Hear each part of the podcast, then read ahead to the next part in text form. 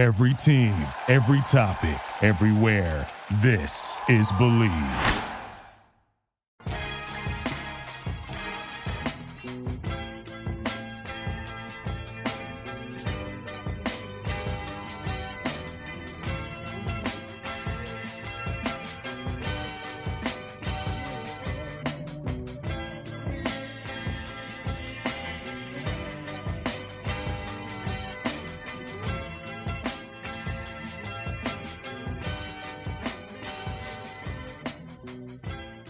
Welcome, everybody, to another episode of Pod Strickland. I'm your host, Shwinny Poo, and this is episode 143. I am joined today by my co host. Uh, you know him from sending amazing tweet threads, uh, ranging from the angriest to the most joyful person on Twitter at times.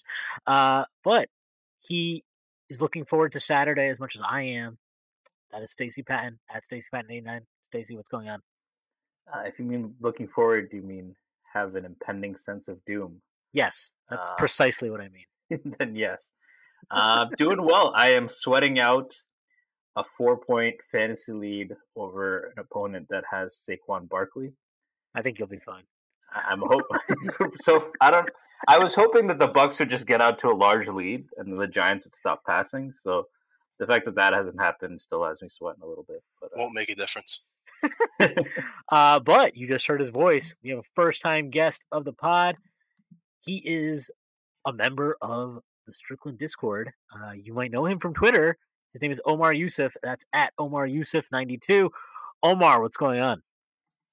What's going on? I guess uh, you can call me a trailblazer of the Strickland Discord to actually get on the pod uh, which is ironic because RJ Barrett might be a trailblazer by the deadline. Damn, fucking coming in hot. after a full day of fucking praising Tyler Herro in the Discord from Omar. Omar uh, time walk so that game time could run, right? Before we get started, uh, I do need to mention Strickland does have a Patreon now. You can find it at patreon.com slash the Strickland or on our homepage at thestrick.land. Pod Strickland on Monday is still free. Draft Strickland is still free. Alex, Zach, and Matt's mail.bag is still free. And we will likely be adding another free podcast to the lineup at some point. We have things in progress, uh, things that are changing. Pod Strickland on Friday, this podcast right here, and my mailbag with Jeremy uh, and Drew. That will be available on the Patreon $6 tier or above.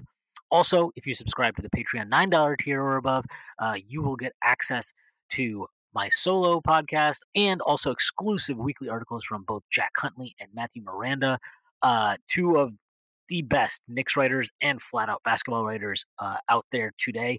Uh, if you want even more access to us, you can join the $15, $30, $50, or $100 tiers, which include a ton of benefits, ranging from watch parties, sitting in on pod recordings, guest appearances on podcasts, and even potentially hosting a podcast alongside yourself. Alongside myself, I should, I guess I should say. Uh, but no matter what, if you're a Patreon patron or not, we thank you for your support. Uh, none of this would be possible without you. And without further ado, let's get back to the podcast. So the Knicks had an interesting week of games. Uh, they had a pretty awesome win against Indiana. Then they blew another just totally dispiriting loss to the Magic, which they followed up with one of the worst possible efforts you could ever have in a win against the Rockets at home. And then they lost yesterday in Chicago in a game that, like, there was stuff that I was annoyed by, but I largely came out of that game like, if they just play like that all the time, they're going to be fine. But we've been here before. We said this after the Indi- I said that after the Indiana game. If they play like this all the time, they're going to be fine. The problem is they have not proven to have that consistency. And, um, you know, that's something that can develop, but like, I think there are things that are concerning about the issues they have consistently are I mean, they're consistent. Um, the the in, their inconsistencies are consistent. I guess that's one way to put it. And you know, it's obviously there's a lot of making and missing shots that are at play here. R.J. Barrett is in one hell of a slump. Evan Fournier, bar that uh, I don't even want to call it a breakout against the Rockets, but bar that game, uh, he's been in a slump. Kemba has been there. uh, you know, there's just a lot of stuff going on and a lot of inconsistencies. But like more than the making and missing shots, I think we would all agree that it's it goes beyond that. Am I? Am I? It's not. That's not the part that's really killing me. I don't know about you, Stacy. What do you think?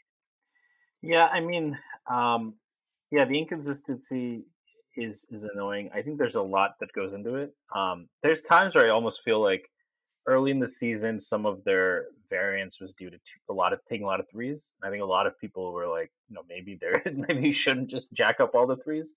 And sometimes I wonder if they've overcorrected for, for that. Um, and it's a it has them thinking a little bit more. Uh, I think that pertains to RJ and Fournier in particular. Um, but um, but no, yesterday was pretty encouraging. Um, you know, as I speak, the Bucks have a 41 point lead on the Magic, so right.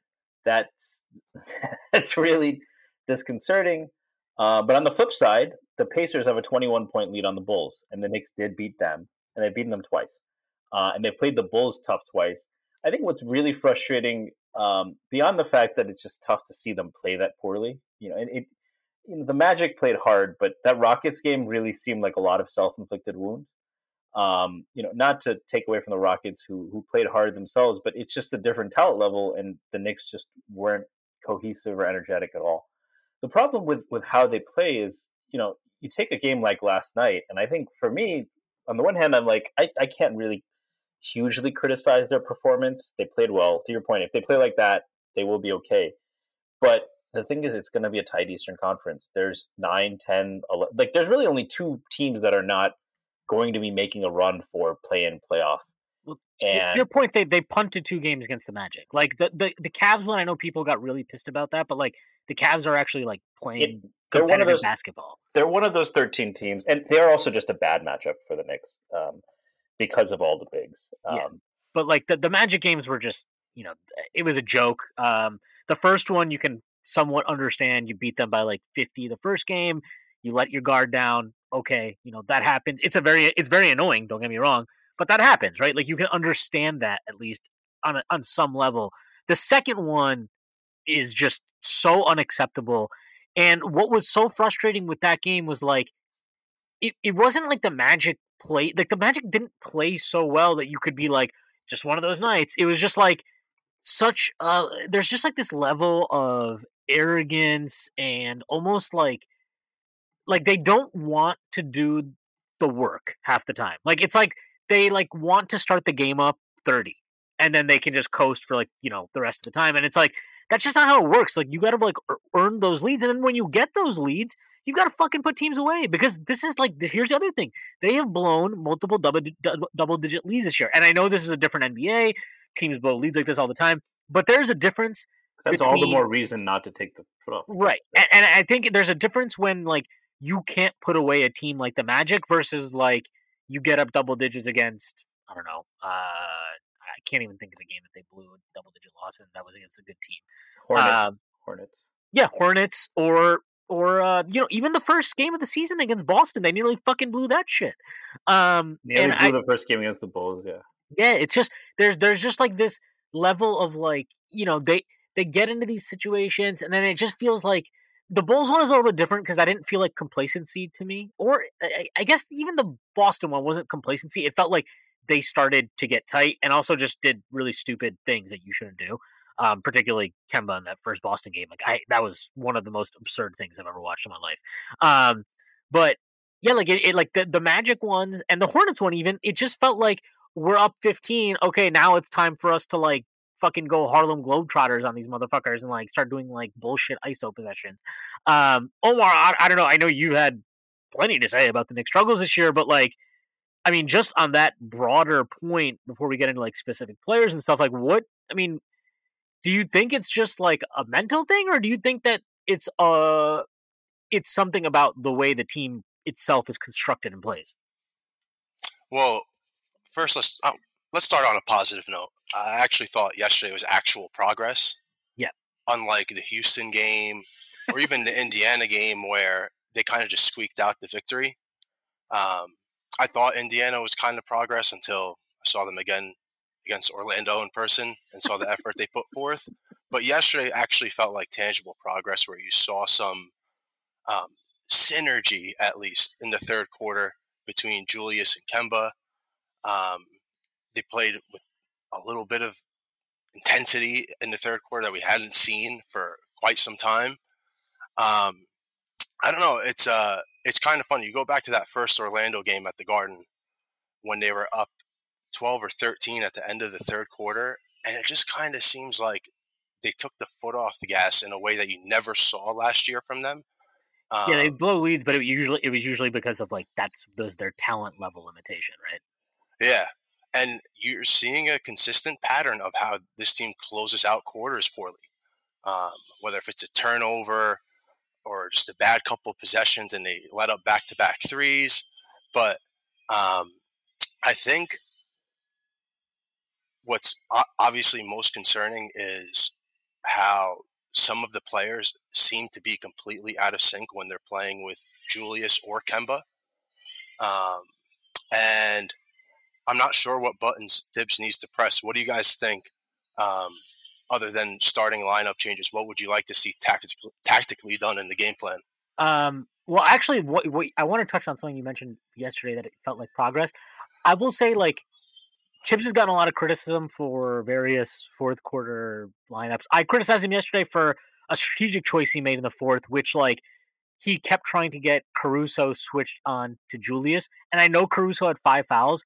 I just thought that like DeRozan's cooking you on the other side of the court. Like make him work on defense. Make him have to like like get him on fucking Julius. I want to see DeRozan's soft ass trying to fucking guard Julius in the post. All right, I I'll pay money to watch that shit. Um, but I, I didn't like that. But I also think that there's stuff here like it's really hard to constantly have to figure out what your best five to close the game is.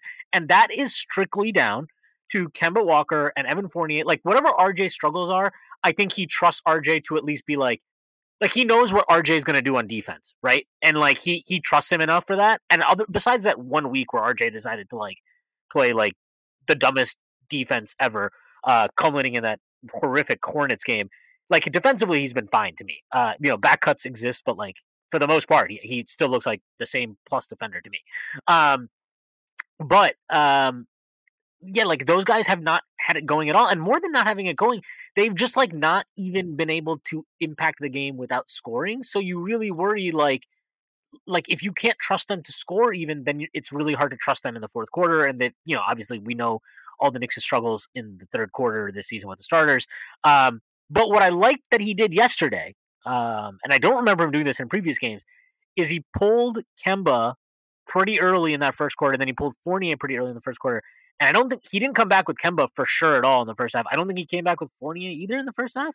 Um, I I like that. I thought it sent specifically to Kemba. I think it sent him a message like, hey, look, like, like I want you to be our guy. But if you're gonna be our guy, then you got to fucking be out there like participating and competing and like it's kind of weird because Kemba's issues on defense are well documented, but I have had less of an, a problem with his defense because I uh, you know I came in like understanding what those size limitations are going to be, right? Like you you come into that eyes are open, you know what exists there. But I think he's competed pretty hard on defense. I think he's like generally trying to do the right things. So I can live like there's limitations. It is what it is for me, it's the offense that's been so like just destroying, soul destroying to watch at times. Where he's like, it's like you're not running point. You're just like out there providing better spacing than Elfrid Payton did. Like, is that really what we want here? We want more, right? So, um, to me, like to see him just kind of like be like, nah, you're not coming back in for the rest of the half because you're playing like fucking bullshit right now. You're not competing. You're not really doing anything out here. So you're you're gonna sit. And then he came back. I don't think it was a coincidence that in the third quarter, I'd say Kemba probably had his best. I thought that was his best quarter of the season. Um, I thought it wasn't that, just hot shooting, right? Yes, exactly. It, it was like he was actually drawing defenders. He was getting into the into the paint. He was, you know, maybe not the best playmaking, but he was playmaking for others. He was running two man game with Julius. I thought he did a really good job of getting Julius the ball in favorable positions and spots, which is it's different than like just giving the ball to Julius and actually getting the ball to Julius in spots that are advantageous for him in situations that are advantageous for him. those are different things. And I thought he did a much better job of that in the third quarter.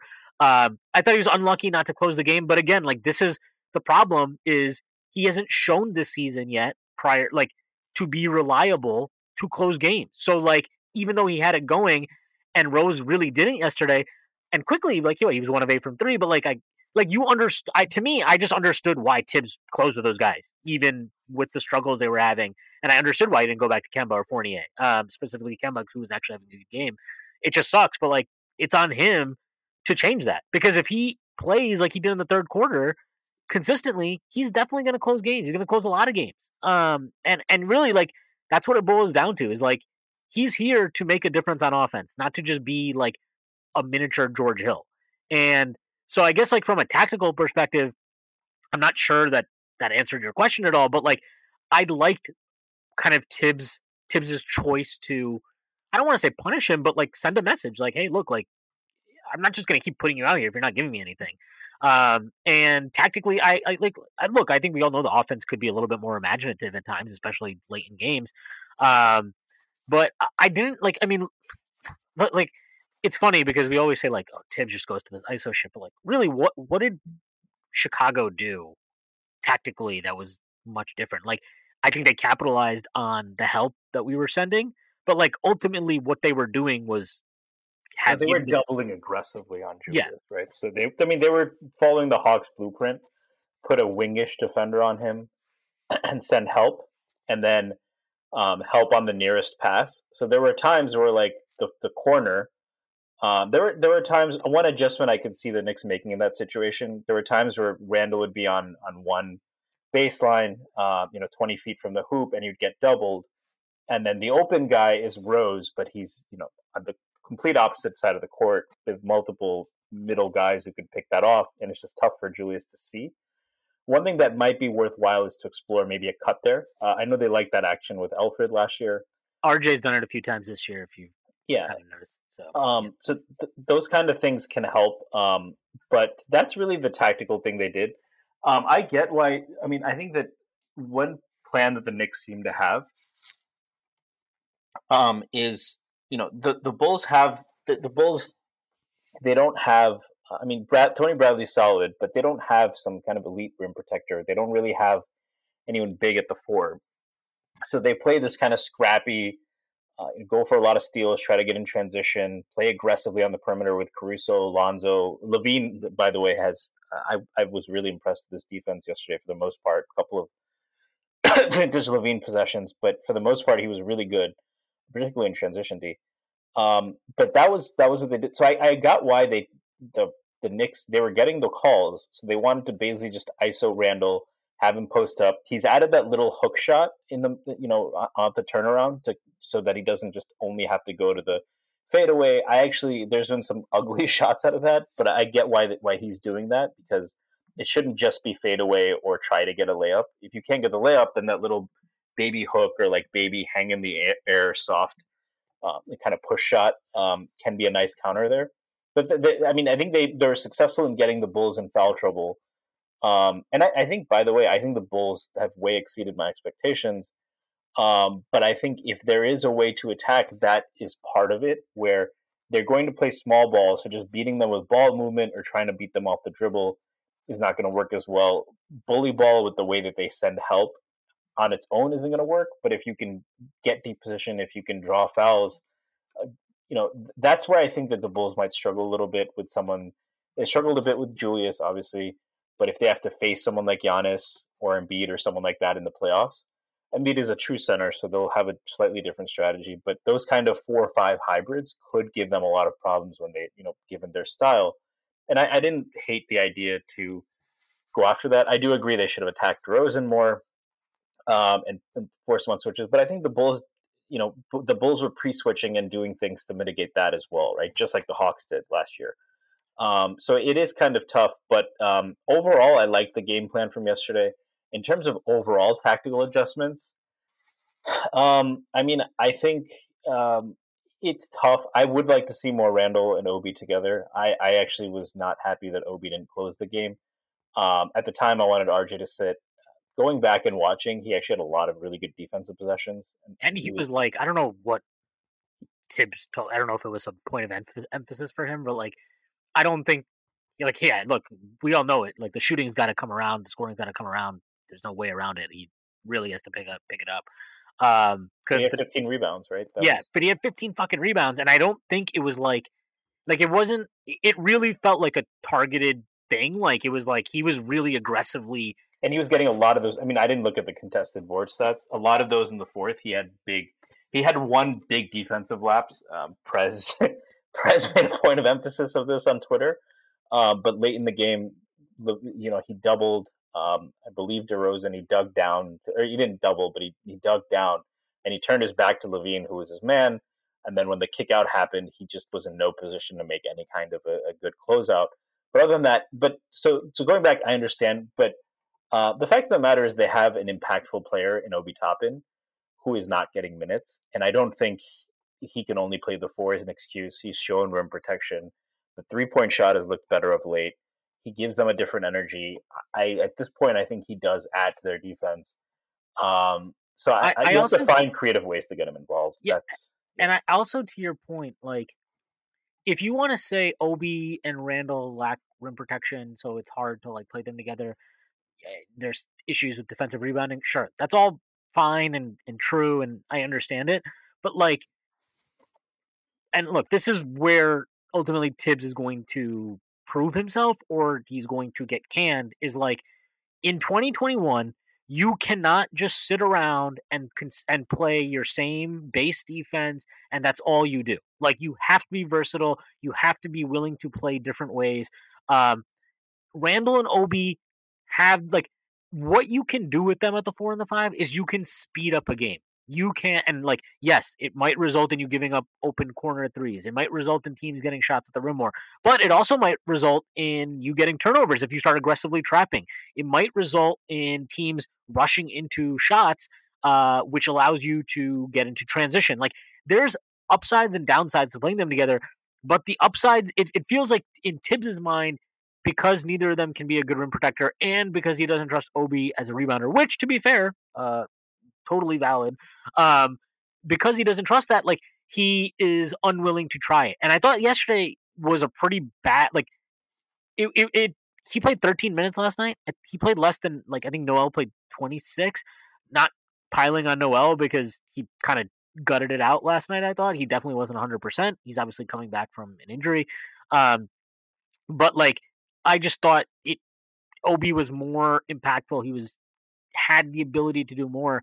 Um, and you know, like I just think you have to be willing to be a little bit more flexible tactically and what you do with those guys because um, you know, like I- was a pretty big skeptic of like Randle and Obi working together, but you know, the more I've seen of Obi this season, the more bullish I am on it because I think that like offensively he brings stuff to the table that we really need in terms of his willingness to, you know, uh, we were talking about this in the Discord earlier today about how like I, I forgot I think Drew Drew was saying like you know he was trying to draw a comparison in terms of style of play between Lowry and Chris Paul, and what I actually said is like I was like actually like you know look I'm not saying Kyle Lowry is nowhere near the offensive weapon uh, that Stephen Curry is, but like stylistically he plays a lot more like Steph Curry, right? Because he's like always moving off ball, like hunting space, setting screens, stuff like that.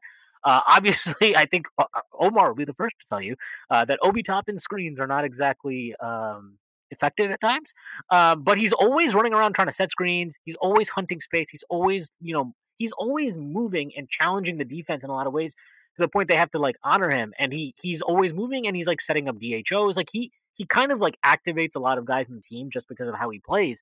Um, and I think this team needs that. And you know, I, I just it- it's like there's a value to players like that that isn't necessarily going to be captured just by looking at their individual box score which isn't to say like Obi wasn't doing anything in the box score. He clearly was, but like there is a value there that he provides that I don't think um, is is necessarily even captured with his improved play this year. It's it's like he he energizes the team in a very specific way, and I think this team really could use that in a lot of nights, um, and just in a lot of different matchups. So you know if there's change, and and look, I'll, I'll be quite honest. Here's the other uh, change I would make if I was you know Thibs and I didn't give a shit about the optics and the politics of shit. I would just start Quickley.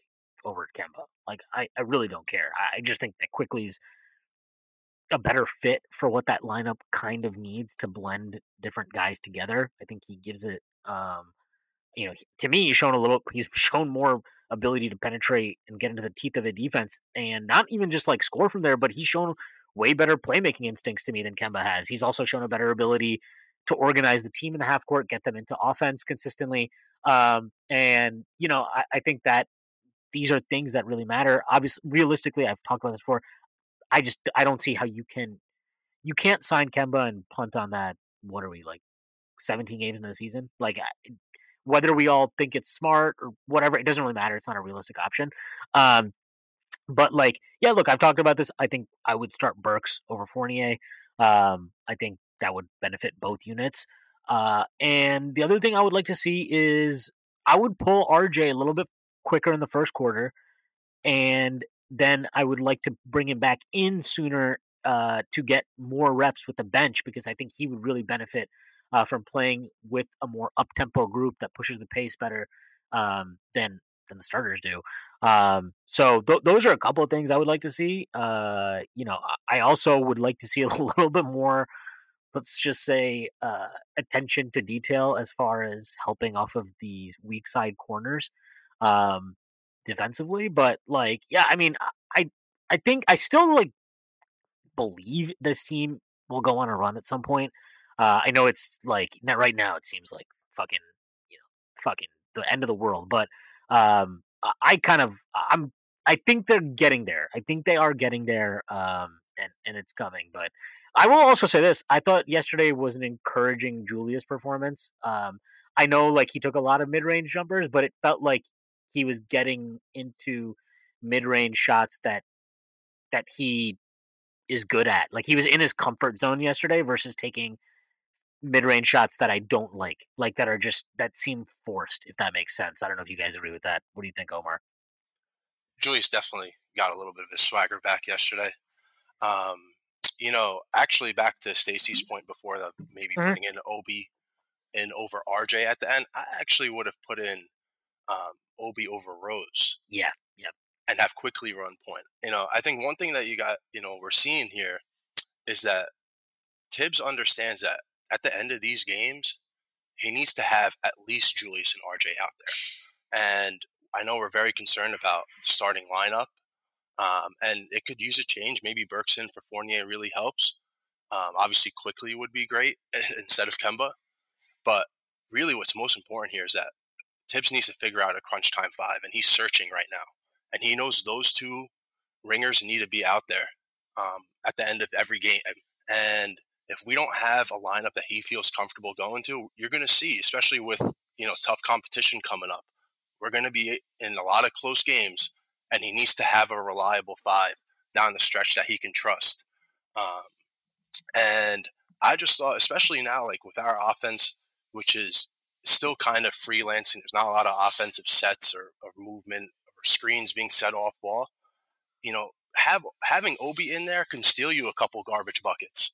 You know, whether if it's in transition or putbacks or just his general energy of how he moves around. Um, I think it's you know that's an important quality to have, uh, especially when Julius is getting doubled. If you have a, a cutter like Obi, um, so I yeah I would have gone Obi over Rose and just ran Quickley Burks, RJ, Obi, and Randle, um, and yeah, try my point. try my luck with that. You know because we got to still think long term with this team, and if we keep you know trying to just not have Julius in at the end of games or not having RJ in at the end of games, it, it's not going to be a fruitful endeavor when yeah. we're trying to win down the stretch and hopefully in the playoffs. Yeah, I also think like this can't be said enough. The the the like kind of revolving door at the five has not helped this team at all. Um, Mitch is out of Thibs' control. Yeah. yeah, yeah, that's not like I'm not. Yeah, of course, totally not blaming Thibs there. Um, but like, like Mitch has not been able to finish games. Like he he didn't finish. He obviously looked the concussion was weird. Like that was not his fault. That was actually bullshit. That should have been a, at least an offensive foul. Uh, you can argue that should have been a flagrant on Jae'Sean Tate because he clearly wound up and you know elbowed him in the face. Um, yeah, I mean he's lucky that Mitchell Robinson didn't uh, pull a beef stew on him. Yeah, yeah, he is lucky. Um, but like, yeah, look, he's in concussion protocol, so I think that's usually what like a week minimum. Um, so he's gonna miss some time. Uh, but like that, that's definitely a problem. I really think like last night was a game. If Mitch is healthy, I, I think we we crush them. Like I, I really do think that because his like they have nobody on that roster that could keep him off the glass. They just don't. And, well, and the counter to that would be uh, so uh, yeah. I would have liked to see Obi take a few minutes from Nerlens Noel. I, I actually thought there was zero reason for Sims to be in there. I didn't think he was that bad, but I, I It's The fact that- ridiculous, Stacy, that he was in there. yeah, the like, fact that we're like giving that's just Sims minutes minutes you have to give to Obi. I'm like, Yeah. it just doesn't matter. Like you just have to play Obi Yeah. there. I don't really give a shit. But one thing I will say, um, this is something I've been hesitant to say because I did not think this was the case last year. But Noel has been better in pick and roll defense than um, than Mitch. So do you think that would have hurt us a little bit more? No, because I think Obi the last couple of games, I, I really think he was. Yeah, I'm, I'm Think- talking about Mitch versus Noel though. Yeah, yeah, but I'm saying I think Mitch, like the last couple of games, I really thought he was looking much sharper, much much sharper on defense. Um, even the Indiana game where he, I mean, I think he was like a minus ten or some shit like that, but like he had a couple blocks in that game that he has not been making in pick and roll. Like he had one where Brogdon kind of had an angle at the rim and he just swallowed it up. Like he just, you know, he t- reached out his left hand and literally just corralled it. Um, he's had a few of those last few games. I thought in that Houston game he was by far our best player. Um, he, him and him and Quickley were by far our best players. I thought. Or Burks. Burks went off in the fourth quarter. That was crazy. But like I thought for the majority of the game, Mitch was the one starter you could look at and we're like, okay, well at least he's not embarrassing himself. Um, I thought he closed that game too, if I remember correctly. He he just played really well in that game. Or he closed the game until the hip injury was it, or was that the Pacers game? I don't remember. I'm like mixing up. Pacer game was the hip Yeah. injury.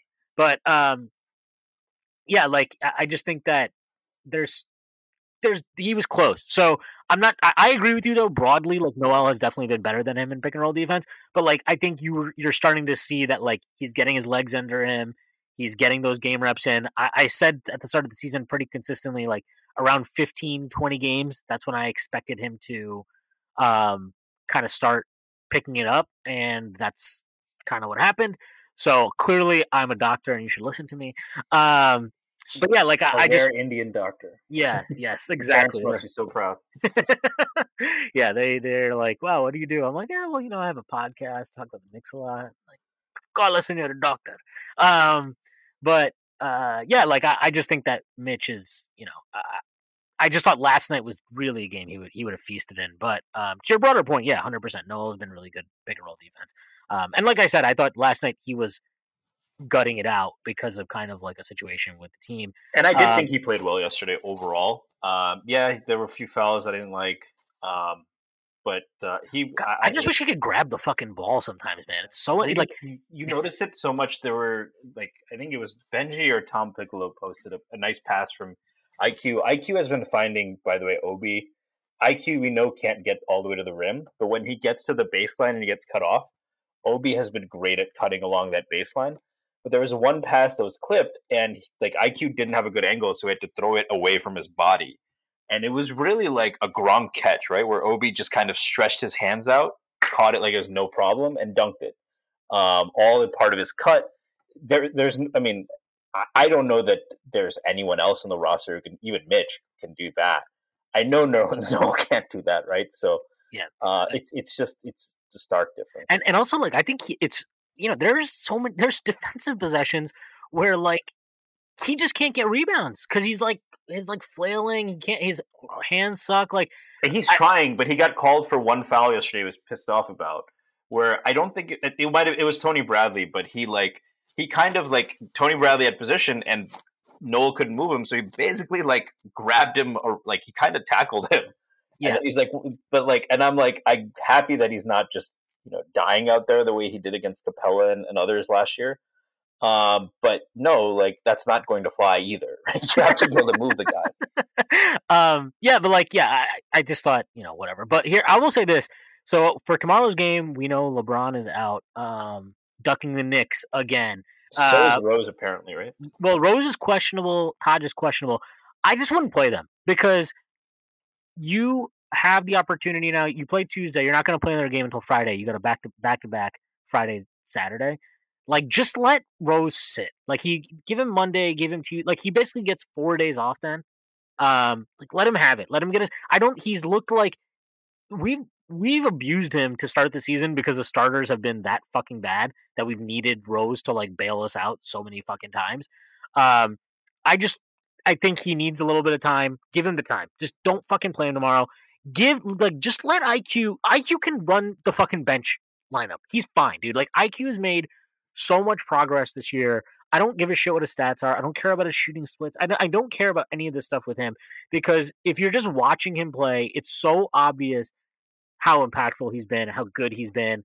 Um, he's easily the best point of attack defender on the team. It's him or Burks. I think he's been better than Burks.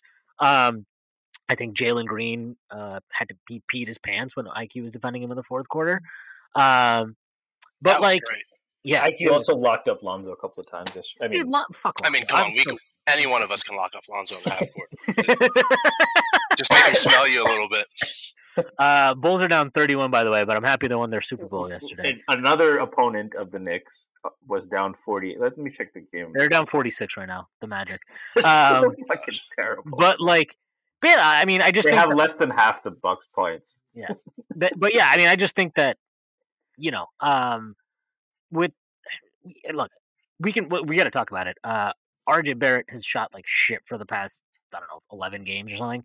Um, I think he hasn't shot over forty percent in eleven games from the field, something like that. Um, Hasn't. sh- It's definitely concerning. Yeah, it's definitely concerning. I will say this, and I haven't. I don't like using injuries as an excuse, especially when you don't know it. And I haven't. I haven't used. I haven't said anything about it uh, at all during this entire slump because if he's injured, I don't know. I can't say anything. Um, I thought yesterday he actually looked injured to me, and we've been talking about this. Me and Omar were talking about this uh, for a while today. We kind of disagreed on it.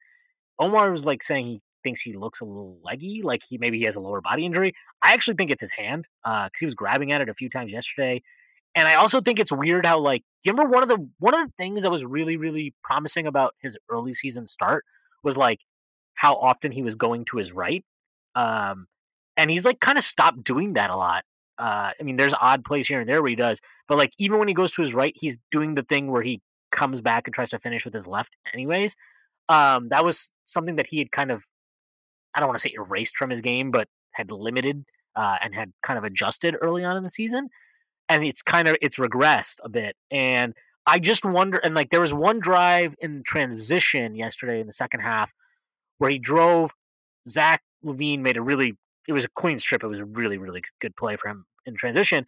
Um, but afterwards, you could kind of see like him shaking his hand. And RJ is not one to bitch. I'm not making excuses for him because if you're out there, you got to be out there. Like if you're hurt, then just sit. But if you're out there, then I, you have to play at a certain level. Um, but like I, I do think he is playing through something. Uh, and you know, does that excuse like that doesn't excuse that week of bullshit as uh, me and Stacy talked about with uh, Rohan on our last pod. But like, you know, the defense has picked up again. The scoring hasn't come there. Uh, hasn't picked up. But like, I- really do think he's dealing with something. But uh, yeah, Omar, what do you think? Was it his left hand that was bothering him after LaVine stripped him, or was it right his right hand? I think it was his right. I'd have to go back and watch. I'm not sure. Either way, it's it just looked like you know. I just once you see that, I'm like, you know, because RJ's not one to like, you know, grimace and you know make sure everybody Yeah, knows sure, he's playing through sure. Pain or whatever. Yeah. So Um, I, thought that stood out to me. It's funny you say that because earlier in the game, and he's done this a couple games now, where he's actually like on the right side of the paint, and instead of trying to like take it all the way with his right hand, he tries this little lefty push shot. Yeah. It always yeah. seems to kind of just go in and out. Um, I think he still looks kind of leggy. You know, you know, Stacy and I, I think we tweeted about the first like six or seven games in the season, especially after New Orleans and Toronto, um, where athletically he looked better than ever. Yeah. he looked a little bit quicker. He was getting a little more lift at the rim. Looked smoother too. Yeah, yeah, it was more fluid. Like remember that little hesitation move to his right hand against the Pelicans that he had that he kind of froze Hart with? Like we haven't Yeah. seen that at all since. And I don't know, he just he just looks stiff when he's trying to turn a corner now. Like whenever he's like driving and he has to go a little bit lateral. He can't get any lift on contorting his body. Um, he had he cut open for an easy dunk against the Rockets on Saturday, and somehow Christian Wood's lazy ass was able to like stretch his arm over as So RJ I actually went up super slow. I actually watched that a few times. Um, if you watch it, like Wood actually does like he kind of like grabs his waist and then like Does with he? his other, other arm, and then yeah, and then he like the the block up top was clean, but he's like definitely holding him back with the other arm. Like Okay. look, I, I think RJ should finish that either way, or at least I, it was Yeah. a foul, but like it's one of those where you're like, okay, it's a foul, but like it'd be nice if you still finished it, bro. and he's yeah, and he's had a couple like takes to the hole, like that la- the end of the game against Charlotte with Hayward, where he barely got off the ground. Um, couple yesterday in the first half. It One could be multiple tra- things he's doing. yeah, in, tra- in transition, like he he had Lon- he was attacking Lonzo and he just like went so soft and left the layup short. And then another one where he kind of did his little like sidestep back to the middle of the paint and instead of dunking it, he tried like this extension layup and again left it short and then missed the putback. Um, you know, some of it is definitely mental and confidence with him, but he just does look noticeably stiffer, slower. He can't beat bigs off the bounce right now. He can't get by anybody. Um, whereas beforehand, when he had that like that great run, it seemed like he was getting wherever he wanted, and he was just bodying dudes at the rim. Yeah. Um, I don't know. I know you and I have, we've discussed it before. He's had these stretches over his first couple years This where where it's like he looks like heavy legged and just doesn't lacks pop. And the first year, you we chalked it up as a rookie wall. That's what it was. Um, he had this last year as well. He has Um, it a lot on back to backs too. I've noticed. yeah, that. yeah, for sure. It's, it's always the, like the third game and fourth night. I know yesterday it was in the third game and fourth night. Um, he he's one of those dudes that if you notice, just if you watch him on his own, he expends a lot of energy out there. Even though he, you never see him really sweating or out of breath, like he's sprinting up and down the court when there's not even a transition up opportunity where he could probably like save his energy a little bit more because he's just oh, he is playing hard and he's trying to see like whatever he can do, squeak by maybe for a breakaway layup or something. Maybe he's got to learn from Julius how to conserve his energy. yeah. um, and he's talked about that. I remember like Rebecca Haarlow had that piece in one of the games where um, he said he's learning how to work smarter. Where like if a workout was like a half an hour, he only needs 20 minutes and he could spend extra time on recovery, just being more efficient with his work and his energy um, being spent. Uh, yeah, I, I don't know. He just he. What's striking to me is how much he's looked like just a regular guy over these last three weeks, where Grayson Allen is able to strip him or block him at the rim. Caris LeVert, Franz Wagner has already like outplayed him twice, and these are guys that like RJ just needs to consistently outplay. Even if he's not shooting well, he needs to be, win that matchup, and he just isn't. And like I know I've been getting on him in the Discord, but like we need to up the standards with him. Like yesterday, that's great. He had 15 rebounds. Like I don't need him to be Reggie Evans. All right, 15 rebounds is not going to happen every game. All right, like eventually you got to hit some shots. Maybe you You can be got- Frank Ntilikina. Yeah, you can't get caught deep. Yeah, you can't be Frank Ntilikina. You can't get caught deep in the paint with no plan and throwing the ball away. Um, and it's t- it's time for him to be consistent. Right now, I really think he is a some nights guy. I gave you that stat showing that even last year, 19 of his 72 games, he shot 33% or worse uh, from the field. That's just unacceptable. If you look at any real true star level wing, they should never. It's that that should be like one every seven games, not you know more than one every four games. And that's really the difference between him being what 15, 17, 18 points a game to actually being a 20 point scorer, cutting out these four for 13s, these two for 12s, five for 17s. well, even if you have games like that, it's like not stringing together. Yes, games you can't have that. four or five in a row or eight in a row. Um, but But yeah, like, it- you got to it's cut just like- down. Yeah, it, it, it's just it's it's hard because like I don't want to make it seem like I'm making excuses for him, but like you know, just watching him, it's like I've been kind of like it's not you know I, I've actually I've agreed with you in the sense of like I don't want to hear people talking about like he's injured or whatever.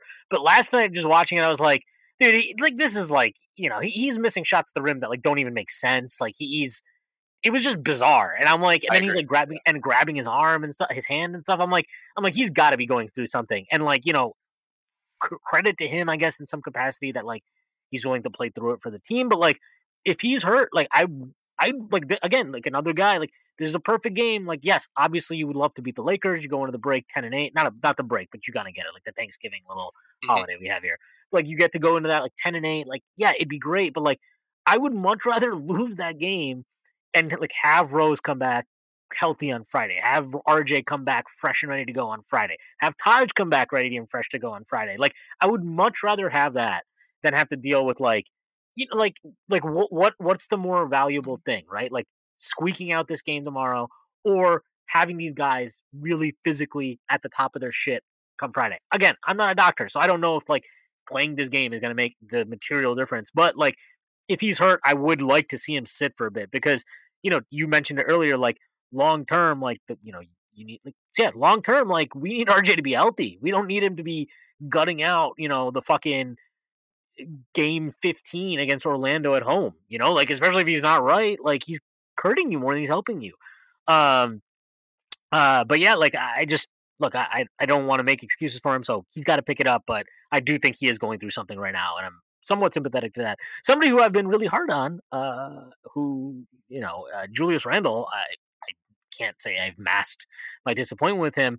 Um, but yesterday was like I thought that was his first true star game since probably the Milwaukee game, the one at Milwaukee. Uh, I know he played really well against Philly, but like that was like you know pretty you know banged up Philly squad. Uh, but like you know last night he, they didn't get the win, but like I thought he played like a star last night. Um, he didn't get a lot of support. If you look at the if you look at the box score, he's the only starter that finished with double digits, I think. Um, and you know he was efficient. So I just I just liked how he played yesterday, especially in the second half. Like I thought he really flowed. Like I thought he was getting. I thought he was letting his shot the shots come to him instead of kind of forcing the shots to happen for himself. And um, that's a really good thing. Like because he he's a guy who has that tendency to force action, um, especially like if he hasn't had a touch in a while.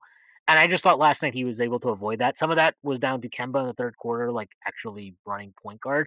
Um, but like, yeah, I, I was just really happy to see him have a game like that. And I thought defensively, for the most part, yes, there were still some like asshole possessions, but like I thought for the most part, you got a version of him yesterday that if he plays like that on most nights, you're you're taking that. You know, like okay, yeah, we can work with that. Um, so I, don't know. I, I was. It's annoying they lost, but there was just a lot of things in that game that I was pleased to see.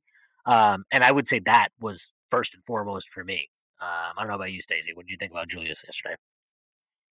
Yeah, I mean, he had um, he had. I, I thought his his approach was really good. Um, I think he had a couple more counters. There was that one clip where he kind of he pivoted all over basically on Lonzo a bunch uh, on the baseline, uh, and then finally drew the foul and hit the shot. So I Oh. was watching that at my friend's place, um, and he had the Bulls feed on, and like the Bulls announcers were just like Stacey King like lost Yeah. his mind about how good of a like how patient he was. He was like, he just put like four moves on Lonzo. That's crazy. He was going crazy for it. But yeah, Yeah, and, and and I think in general, like his he had a great plan. There was one eye popping, which might have been one of the best passes I've seen Julius throw ever. Um, it was in the fourth. His IQ is only three of the game, and it was the same set, you know, post up um, on the left baseline, and he rose in IQ where um, you know we're on on the opposite end, right? Uh, rose higher towards the top of the arc. Uh, you know, uh, IQ closer to the corner, uh, kind of the area that Wally Szczerbiak once referred to as the witch's nipple. Um, but what? oh, you this was like on Wally Szczerbiak's first MSG broadcast. He, Wally's a trip, and he's talking about Steve Novak, and he's like, "Yeah, Steve Novak is just gonna eat." You know, in Minnesota, we used to call this the witch's nipple, right where Oh the the corner line hits the, the arc. And they still gave him a contract after that. Yeah, I, yeah, Unbelievable. it was it's all it's all because of the eyebrows. That's that's the key. yeah, Um, and his fucking fucking quadruple Windsor knot tie. that he fucking does. But the point is on that like Randle looked off the defender and threw an absolute bullet right at Quickley in the shot, shot pocket. Quickley, just instantly, and like that bought the window. And those are the kinds of things that randle has been inconsistent in. Uh, he didn't leave his feet. I mean, he looked like like a QB. So uh, he had some turnovers early on, but I thought that was an outstanding performance. Um, to the extent that we didn't like the process as much late game on offense. I don't put that on him. To be honest, yesterday was one where I just don't put that on him. That to me, that's that's on Thibs, and that's on, you know, like that's that's on Thibs. Like really, like and and like again, I I didn't, I understood what he was doing, but I just thought at a certain point, like like you can use Randle in different ways, you know, like or you can you can hunt different matchups. Like you can you don't need to just keep running. Like it's like uh, it's like coaches when they like want to run the ball, they just like keep running the same plays over and over again, right? Where it's like you can actually run different plays. Like you can if you want Randle to get an ISO in the mid post, there's still different ways to go about it. There's still different matchups to hunt. Um, and like the other Don't thing too is Josh Gaddis. Yeah, exactly. Uh, but like also like the other thing too is with the guards and ball handlers you have on this team, you can use them to to challenge the defense in different ways. Even if the ultimate goal is to get Julius the ball in the mid post, like you can't defend the two man game between Quickley and Randle the same way you would defend the two man action between Burks and Randle or Rose and Randle, right? Like they all provide different challenges. So to me, um, that was just one where you I would have liked to see a- little bit. Uh, you know, I just I just thought he should have been a little bit more creative. Um, but yeah, you know, apparently I'm a huge, gigantic, fucking raging negative asshole for saying that. Um, and No, you're suggesting right. You're right. yeah. And, And and, suggesting give, that- he didn't give Caruso enough credit. Like at the end of the day, like I get I get Caruso had five fouls, but I'd rather Julius go on DeMar DeRozan with zero fouls than Caruso with five fouls. Simple I would that. rather any like like who even gives like like with the ta- like the point of adding the pieces we added right and assembling the, the talent with like I think a reason they brought back Burks instead of Bullock is also this right is like you don't want weak defenders to be able to hide so to like not use that talent to then punish a team for playing DeMar DeRozan like you have to go directly at him now, obviously, they're going to send help and like help him out, and you know, then you have to make then whoever it is has to make the right they they pre-switched him a lot. I think Yeah. they, they really want. But but that's what I'm saying is like, okay, like who who was he guarding? I'm trying to think. Was it Quickley? Uh, no, he was not guarding Quickley. Uh, I think they often they often put him on Noel, uh, Noel, and then if Noel went to the rim, they were kind of like But- zoning up a little bit. Noel Um, did Noel even close? He didn't close the game though, right? Um, no, he did not. So the end of the yeah. So I, I know when Obi was in, DeRozan was on him. Right. And so like to me, that's like one where I think I'm they just- actually had DeRozan on RJ a lot at the end. I thought Yeah. it was Rose because that's was the matchup on the other end. Yeah, I, I just think that like whoever it is, and like if that like you just need to let like especially if it's Rose, uh, don't just have everybody clear the fuck out and just let him go. Like, or if it's Quickley, or if it's Yeah, RJ even even if 'cause yeah, like- definitely would have done that. I hope. yeah, like that like just I just think that like the point of assembling this talent or this roster was so that you could so that you can't hide weak defenders, right? And obviously Evan hasn't played up to st- standard. We all had our issues with Kemba, but like that theory still holds. Uh, and I thought the guys they had out there to close the game, all in various capacities, can get their own shot, especially against a weak defender. So I just think it's like, like you are letting them off the hook by not even like you're talking about pre-switching, and that's a fair point. But like, okay, then just avoid that altogether, right? Like just just let whoever is defend whoever he's defending just give him the ball and let him go to work. Um, because quite frankly, like the DeMar DeRozan has never defended well in his life. Uh, and I don't really give a shit if he's like playing on the top top ten defensive team. Like I know, like DeMar DeRozan's not a good defender. He's never been a good defender. He's got fucking acne. Um, he is a fucking dude, like just a complete loser when it counts, which we've consistently he seen got, in his career. masterpiece on a scholarship. Man. That's true. Uh, is a good guy, uh, but I'm sorry, I, I don't like 17 games in Chicago is not convincing me that all of a sudden, uh, you know, what Gregg Popovich couldn't unlock the defensive mastery that is that is DeMar DeRozan. Like, I'm sorry, like this idea that like he's just completely fixed now is insane. Uh, and I just thought, you know, you gotta you gotta make him work on that end. We didn't make him work, especially in the fourth quarter. Like he just got a fucking halt. He got a fucking free pass. He, he, was, he didn't have to do anything. Um, so yeah, I, I don't know. I don't want to focus too much on that, but I, I, think we do need to talk a little bit uh, about Kemba, who, you know, um, he's had some inconsistencies, I guess we could say, to start his career in New York. I'm like, where I don't know where where are you guys right now with Kemba? I'll just leave that as a very open ended question. I'll let Yousef take that. Or Omar, sorry. Oh, so yesterday, I thought it was act- that third quarter was actually the first time I saw him run the offense. Beforehand, it was either he was cooking, like the first quarter in Charlotte, or in that first Philadelphia game at the Garden, um, or just floating like a 5'11 Frank Ntilikina. Um, so it was either one or the other, but that was actually the first time where I felt like he was running the offense. He was dictating how we were how we were playing as a unit, um, and that was encouraging. But you know that to that point, it makes me kind of sympathize with Thibs a bit in the sense that Thibs is searching as well. Obviously, these players look like they're searching on the court for you know synergy and being able to fit in. But Thibs like is obviously searching for a solution here because I don't think he he knows what he can trust he can get from these guys night to night, and whether if Kemba is going to be assertive or not, if Kemba is willing, to, you know, trying to run offense and actually quarterback this team. Um, and, and, I think it's like a bit much to expect. People are like, yeah. "Well, he should like call plays for Kemba." It's like, dude, that's Kemba's ridiculous. This isn't high school. He's an 11 year pro. Like, yeah. what, do you got to be like A horns, Kemba horns?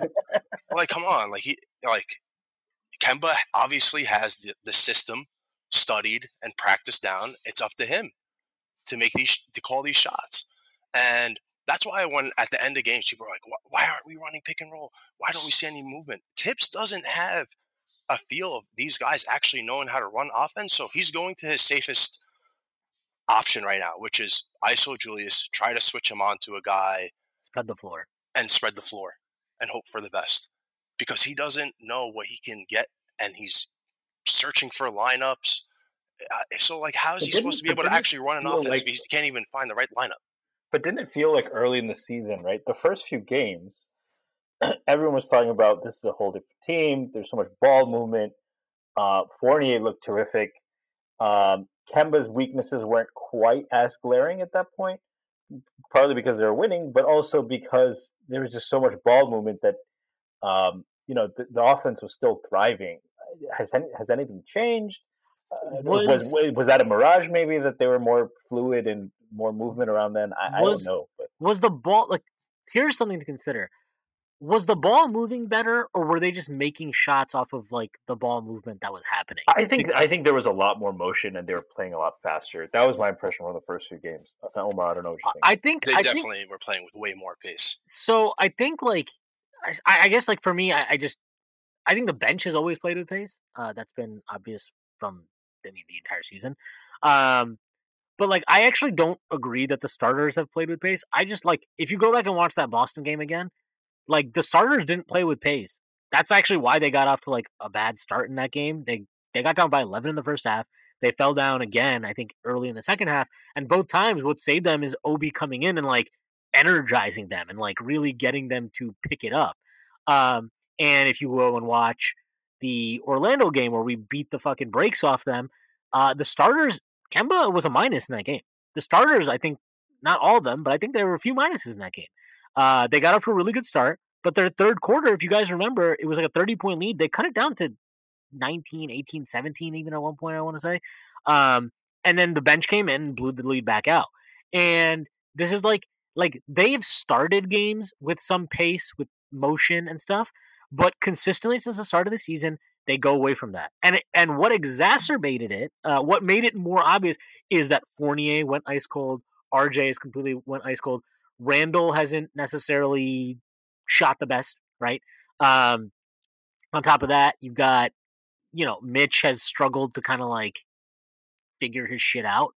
Uh, but there's just a lot going on. Like, I, I just, I, I really don't think the, the, the pace has ever been very good with that starting unit. And I think that's why consistently from the start of the season, it's been so clear how much more effective the bench is playing and the player movement and ball movement stuff. Like, I mean, look, I know it's preseason and it's kind of like stupid to bring it up, but like even in that Pistons game and the the Wizards game, there wasn't a lot of ball movement happening. There wasn't a lot of player movement happening. And really, what won those games, like, again, preseason, so take it for what it's worth, but like the third game, Julius went off uh, in the second half because he apparently was like mad that Jerami Grant existed. Um, and then in the fourth game, like that game looked completely lost. But then the bench came in and did their Energizer Bunny thing. We played all these small units with Julius and Obi, and like that's what changed those games. The starters in those games looked pretty lethargic, pretty ineffective, pretty slow. Um, so I just think that's it's a problem with that unit, and this is why like I've been pushing for a change to the unit for a long time. Like ideally, I would just I would just put in Quickley for Kemba, um, but I know that's not an option, which is why I've advocated to put Burks in for Fournier uh, because I think that Burks has shown he's like really adaptable uh, the way he plays, and um, I think it's been pretty cool to see like how him and Rose on nights where Quickley has it going, they have like shown like yeah okay we'll just let Quickley do his thing you know like we don't need to like he, he can have the ball and we can just play off of it. And i think burks has shown a lot of versatility like he, if you look at his shot distribution this season um i mean it's it's pretty great like he's basically just shooting threes or shots at the rim entirely um just pulling it up right now um but his his shooting if you just look at it he's getting uh let's see he's getting 65% of his shots right now are from three. And then beautiful. Yeah. And then 11 and a half are from zero to three feet. And then three to 10 feet is about 10%. So, like, only 13% of his shots are coming in mid range. Everything else is like in the lane, in, in, the rim, or at the rim, or from three. And, um, you know, like, I think he's taking more more of his threes are assisted this year than has been the case since 2018-19 when he played in Utah for some of the season in Cleveland. Um, it, it's it's like the third highest mark of his career in terms of assisted three point field goals. Um, I, I just like the way he's playing. I think he's like he knows how to adapt his game to different usage uh, roles, and Fournier struggling with that. I think he'd have a little bit more latitude with the bench because Obi doesn't. Even though Obi has like a pretty decent amount of usage, his usage isn't like it's off of actions with other guys, right? It's like playing off of his movement versus doing something with the ball most of the time. Uh, I think Fournier would have more latitude to do that off the bench. So I would like to see that switch. I also think that it would tighten up their defense to start games. And I think Burks has shown like he can pressure guys higher up the floor, uh, you know, in the half court, in transition, whatever, um, more than Fournier can. And I think they need to they need to protect Kemba as much as possible. Like Fournier and Kemba are different types of minus defenders. I think Fournier is probably is a lot easier to hide. And I actually think if you've watched some of the clips that like, you know, Ariel shared and Tom Piccolo and Benji Ritholtz, like there's been a lot of possessions where you see like Fournier actually communicating like what somebody should be doing on defense and then people just don't do it. Um, so I actually think he's gotten a bit of a bad rap on defense, but like he's obviously not the fleetest of foot.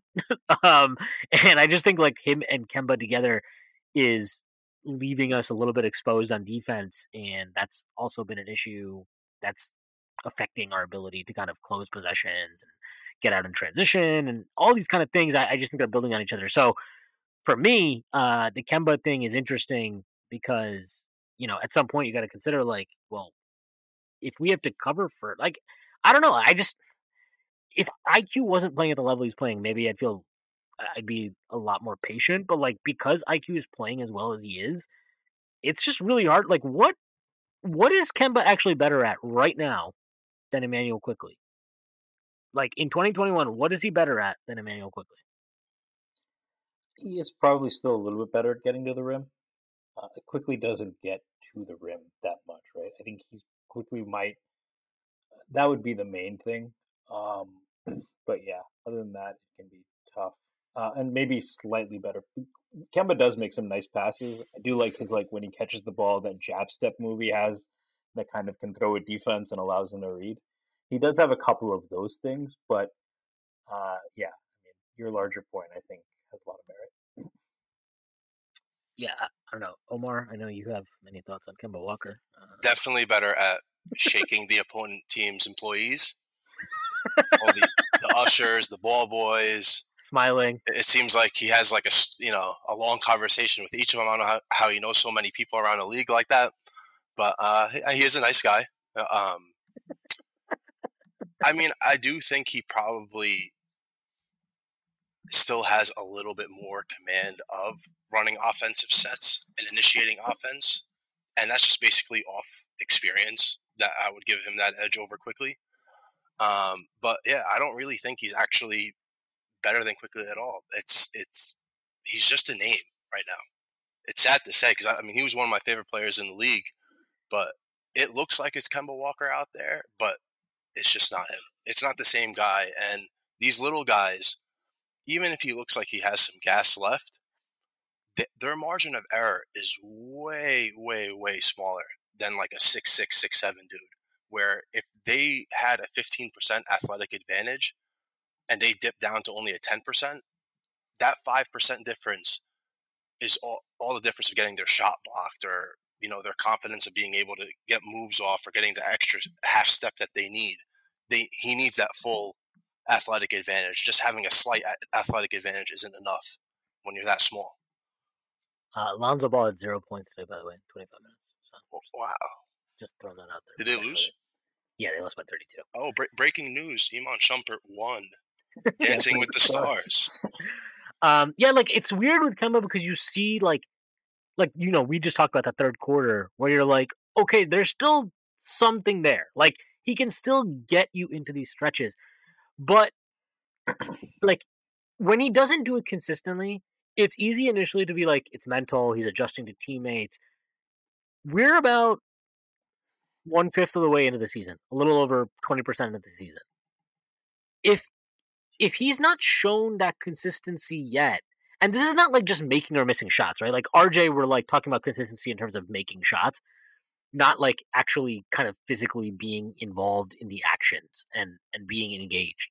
And with Kemba, like it just feels like mentally half the time he's just so detached from what's going on, and it's really weird. Like I, I don't even and like I, I've kind of I've touched on this a few times, but like some of the home games we've had where like the crowd is just like completely out of it with the starters, like a lot of that to me is about Kemba because you're like like one of the exciting things was like we were all thinking about like, oh my god, Kemba is gonna be so exciting to watch, like back at the garden and all this shit. And it's like you know, I mean, he's just like not doing anything, and the crowd is kind of like waiting. It's like it's like that meme, right, where the guy's poking at the thing, and he's like, "Come on, do something." something." And like that's really what I feel like when I watch Kemba half the time. I'm like, I'm like, okay, like, come on, like let's fucking get in the game here. Let's let's do anything. Let's do something. Like what? It's just I don't know. I, I can't I can't really put my hands on it and fit and wrap my head around it. But it's like, I mean, I am concerned. I, am there's no way around it. Like I've I, shit. I, I I do think like half the time I'm watching, I'm like, he might just be done, man. Like he, he might just be done as far as like he might not be more than a 15, 20 minute a night guy, and he might be off the bench somewhere. Like I, I don't know. I just it's really tough to watch him sometimes. Uh, just kind of like getting cardio in, and, and again, like my issues with him have more to do with like offensively than defensively because I just think defensively we can we all knew kind of like what some of these limitations would be. Um, and no, I don't think his defense is actually worse than Elfrid Payton. So fuck you. Um, but like offensively, I'm like, dude, what like what's what's what's happening here? Like, why are you just not shooting? Why is your usage at like a fucking career low? That inquiring minds want to know. Reggie Bullock level usage. Yeah, I mean his usage right now. I'm looking at it. Uh, hold on, it's twenty point nine. I mean, it's by far the lowest of his career. And it's like I understand he's trying to adapt and you know fit in, but it's like, dude, you like he's got to be Kemba. Like we, he can't be some other guy. He's jo- he's got to be that guy that came out in the third quarter yesterday. That's who he has to be every night. And if Yeah, that and means I mean, if he's going to be six foot Reggie Bullock, that's the thing. We have someone who's probably going to be a lot better than that in Quentin Grimes, right? We have another Oh, person. I don't yeah. know if McBride's shooting will translate right away, but he's shown. I mean, he's I shown a pretty good strike. Um, I don't know if I go that that far. seldom seen, seldom heard. Um, but um, there are other guys who are going to like Kemba can't just be a spot up shooter, right? I, I think that he, yesterday he was showed more in terms of savvy and in terms of playmaking and being able to get to the rim. Uh, but you know, um, that's the thing. It's not even really about IQ versus Kemba. It's really the fact that we have two much more capable defenders who have both shown the ability to shoot. One of whom who has some positional versatility to play one to three, perhaps even, uh, who are just not getting minutes on a team that has really struggled with perimeter defense quite a bit. Yeah, definitely. And what's what's really concerning to me is that when he was in Boston, he was not comfortable or you know really liking the idea of just being a spot up shooter off ball. And now he seems that's exactly what he wants to do. It's a lot bizarre. of the times. So it's like, is there like a physical confidence thing where he'd just rather hang around in the background and not actually be the one dictating the action? Because this is the antithesis of what his issues were in Boston. Boston is that he wanted to actually run the offense and he wasn't comfortable just being an off ball spot up guy. Yeah. And, and the other thing too with him offensively is he's like not um you know like he is yes off ball he provides spacing. That's great uh it's much better than what elf did off ball but there's a difference between being a floor spacer and actually hunting space to make yourself an option for spot up looks and when i watch kemba off ball he's just like static. He's standing in a spot and waiting for the ball to to come to him. And like if for example, no matter how bad RJ is playing, how bad he's shooting, if you watch him off ball, he is always hunting to find space to make himself available as a, as an option. Um, and sometimes you'll see him get really annoyed because Julius doesn't see him and he's flailing his arms around, right? Like we've seen that, but he's always hunting that space. Kem, like this is what makes Steph Curry. Steph Curry is like the greatest example of this, right? A guy who just like he's he's almost he's harder to guard off ball, I think, than he is on ball because he does not stop moving. He's always trying to find that that space. He's always trying to find the weak spot in the defense for him to make himself available. Um, this is something that like Kyle Lowry, obviously nowhere near the offensive player that Steph Curry is, but like he also does that very well. Like there are point guards that do this really well. They're just players in general that do this really well. Um, you know, like uh, with Kemba, he's just standing. He's just there on the perimeter. If he's not trying to find an angle to make himself an option, um, and like I mean, even quick Quickley is really good at that. I think like one thing I actually really like about Quickley, and again, not comparing him to Steph Curry because Steph Curry is one of one, um, but like you see when Quickley like if you when he drives right and then he passes it to somebody, if you watch him, he almost immediately sprints back outside and like makes himself available as an option it's not like Steph Curry level like genius movement, right? He's not, you know, just like ghosting around and but it's it's very good in that sense. Like as soon as he gives up the ball, he he makes sure to move out of the way, clear out, and and make himself an option to that player again. Um, and space the floor, or he'll go to set a back screen for somebody. Like these are the things you have to do when you're off ball, not just stand there and wait for something to happen to you. Like you have to be active. And um, spacing is nice being a better floor spacer than Elfrid Payton is certainly nice, but it has to be more than that. And if it's not more than that, like again, to my like, I just really struggle to see what he does at a better level than than Quickley. Like I, I just it just doesn't really do anything for me. Wow. All right. Oh, um, I was just waiting on Stacy. Uh, you don't need to wait. You can just speak. yeah. Um, so yeah, I agree with you on Quickley, and to that same effect of Chris Paul, uh, sorry, Kyle Lowry and Steph Curry. Obviously, he's not as good as those guys yet.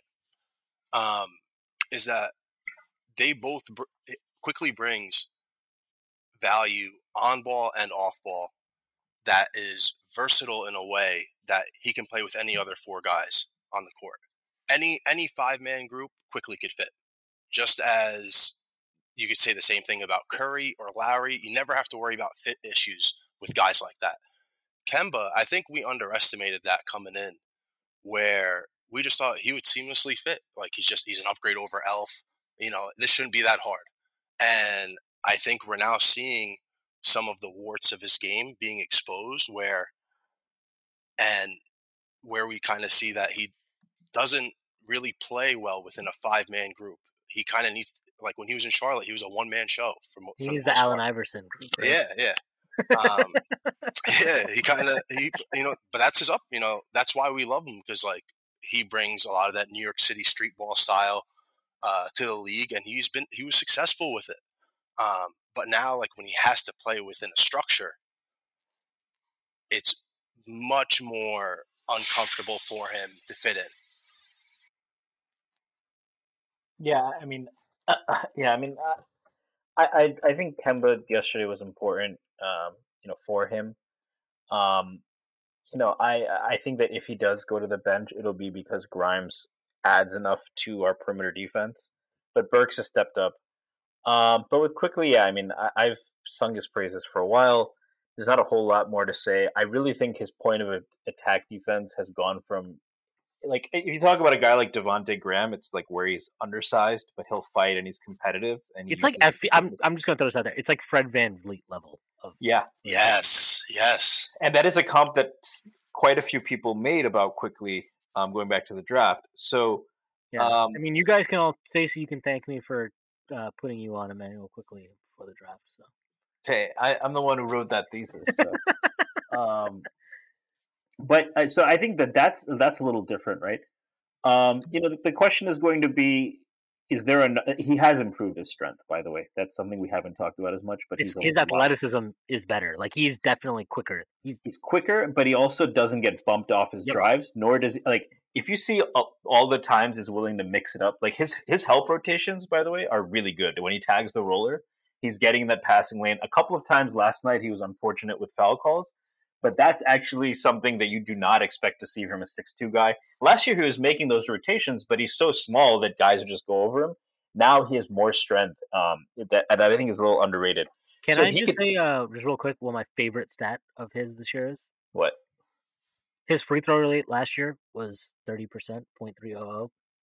It's up at 27% this year. That's and with could... the new foul rules that everyone yeah. said would hurt him. So Yeah. And so yeah, I mean his his true shooting is fifty five point six. It was fifty five point seven last year. Like, and it's trending. I mean, I just I I don't know, man. I have.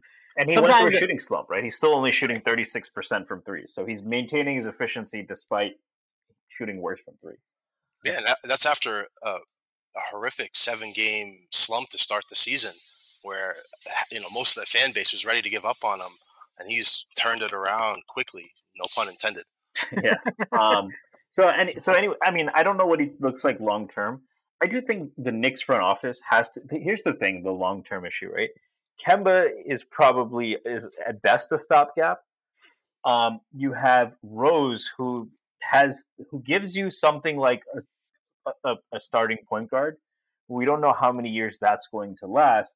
And then we know that finding a point guard in the I think that the Knicks are trying to find their franchise point guard. Uh, I think that there's it's no coincidence they could have easily just had Quickley focus on becoming a better off ball player, uh, but they made it a point to get him more reps on ball in summer league. Um, they've gone to point Quickley quite a bit this year. Um, they have closed games even with him as the only guard on the floor. I mean, they'll run a lot of the offense through Burks.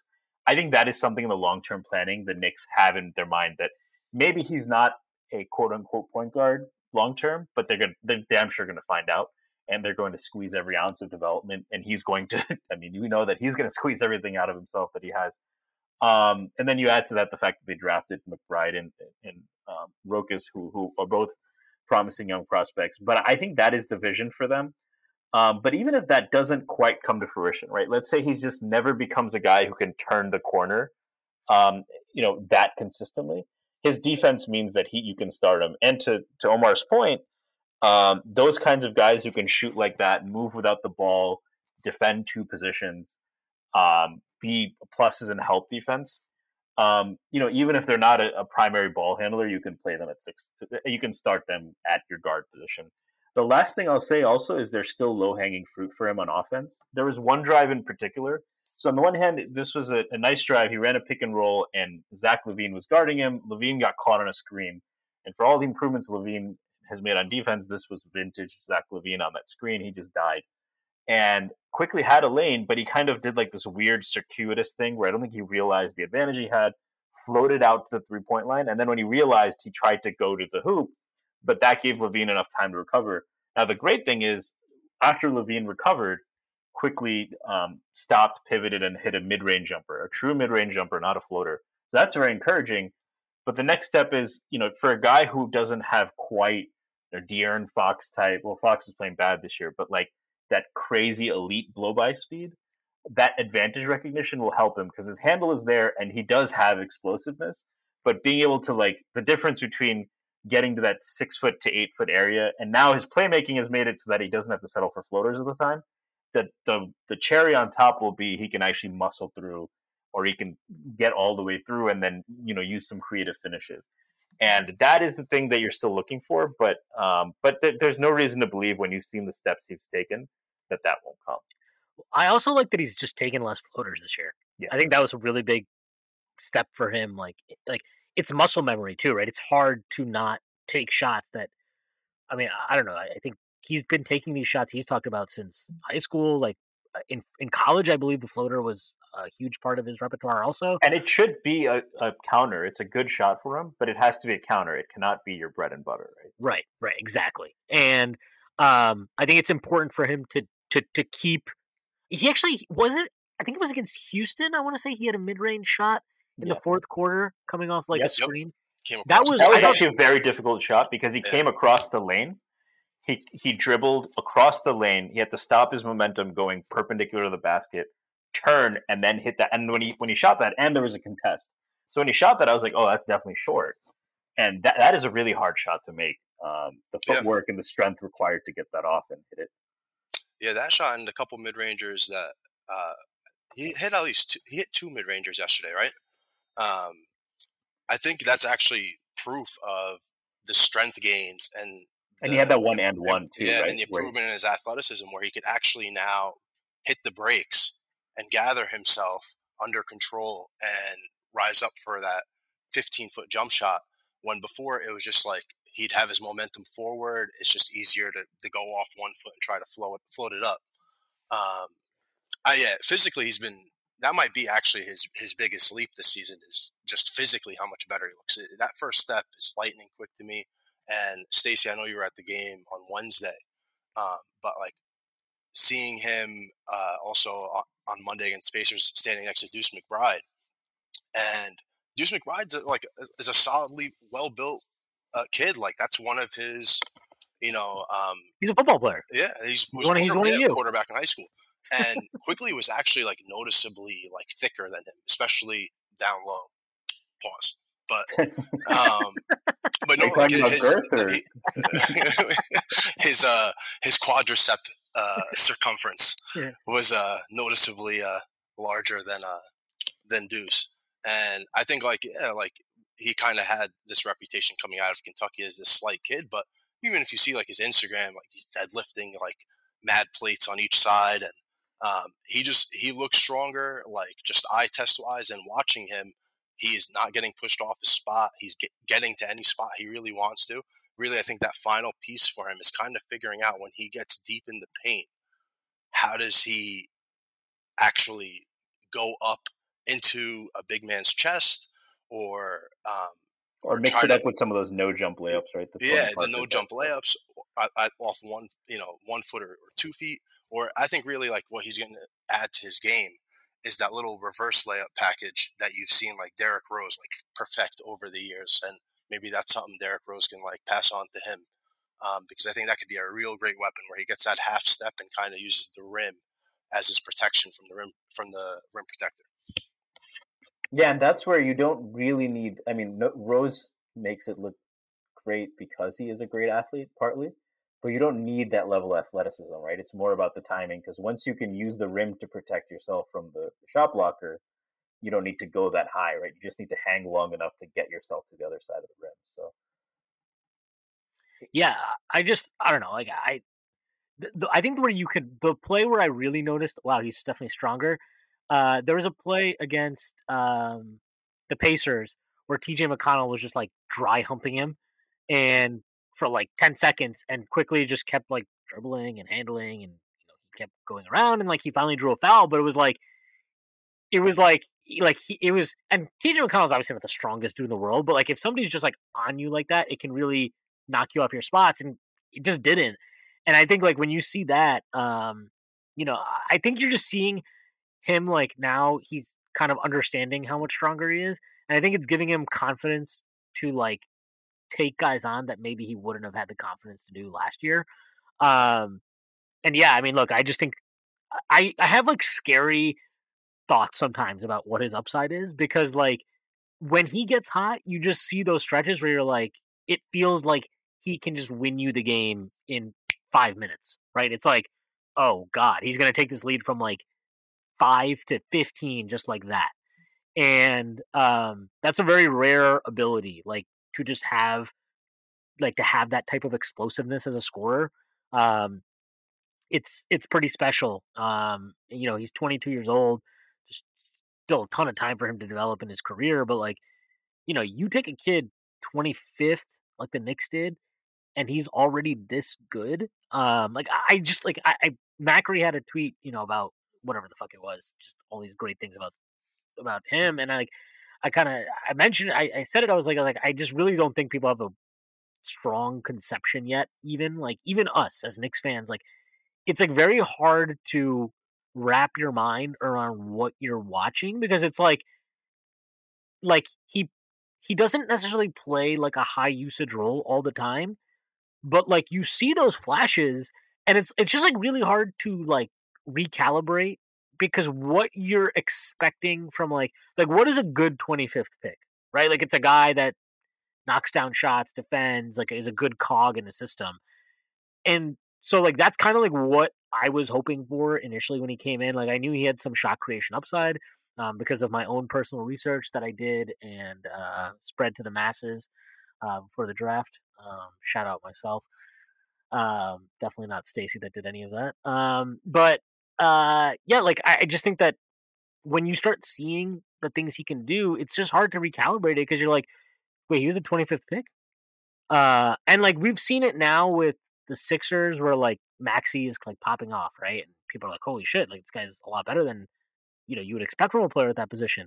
And I don't think Quickley has gotten their recognition yet, largely because of kind of you know uh, like Omar talked about, he can fit in so many groups that like it almost hurts him in a way because he can play so many different types of roles. Like it's kind of like the Burks thing, right? Where Burks can play, he can up his usage at times, he can play off ball, he can spot up. He, there's so many things you can do with guys like him, and uh, I just think that like because of that, there's not a fully like we still don't fully appreciate just how good uh, Quickley can be, and really I think is already. With that being said, what do you think is that's to both of you, Shwin and Stacy. What do you think is the ideal long term backcourt mate for him?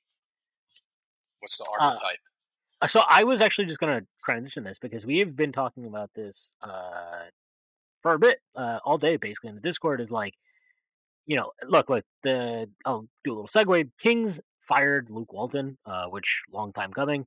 Um, De'Aaron Fox. I don't know. I'm sure you guys saw that clip of him talking about like, you know, uh, it's kind of like it's not the playoffs yet, so uh, Like Luke, Luke doesn't doesn't box out. Yeah, like it, it's defensive rotations. No shit, bro. Like you know, that wasn't the question. but um like he looks disillusioned i think is probably the best word to say it um which understandable you sacramento has been quite a shit show for the most of his career there very nixy um i i don't think this new front office they have is necessarily committed to De'Aaron fox um if i remember correctly the extension he got like him? Sorry what was that Does Vivek like him? That's what matters, right? uh yeah it's true uh, our good buddy vivek um who is doing a good job of representing the Indian uh, community with his ownership of the Kings. Um, but like, I, I don't think they're necessarily committed to him. If I remember correctly, Divac is the one that gave him the extension uh, Yeah. before he was fired, and you know, uh, I I do think that like this new front office they have, they've been kind of trying to like take their time to make decisions and figure out what they're gonna do with this roster. Like I know people like uh, people dismissed it, but like it's not a ringing endorsement of the guy that you have as your franchise point guard, presumably, if you draft Halliburton and Mitchell back to back. Like, you can keep telling me they were the best guys on your board and you like the way they can all fit together and stuff, but like, to me, they just, that's not a ringing endorsement. You don't do that. Like, Careful with the, the, the Mitchell slander with Omar here, by the way. Yeah, no, I've, I've once actually in a like, generation perimeter defender. Yeah, I look, I, I've I've actually been really impressed with him when I've seen him uh, this year in the NBA. I know his shooting percentages. I don't even know what they are. They are right now. I know they've been kind of up or down, but Don't like, matter. yeah, I mean, his defense really pops when you watch him. Like I'm, and I'm impressed by the multiple positions he's shown the ability to defend. Because I thought, I think Stacy, that was one of your concerns about his defense, right? Was like, well, is he going to be able to defend twos and threes, like, or is it just going to be he's going to be defending ones? Um, from what I've seen, he seems pretty versatile. Um, so shout out to him. Maybe he's got like he's got that like Quickley to him a little bit, right? Like where he's, you know, just because he's smaller, he still has the ability to defend multiple positions. Um, but uh, yeah, I, I just think that like if they're not committed to him, he's an interesting player because some of his metrics really suck. The defensive metrics them really suck. Um, he's obviously not shooting well at all. Stacy, you mentioned that, that like he's his shooting just completely off a cliff this year. Um, but like, there's still something there. Like his speed is you can't teach that. His ability to just break down a defense, even in a half court setting, and get into the rim and scramble it.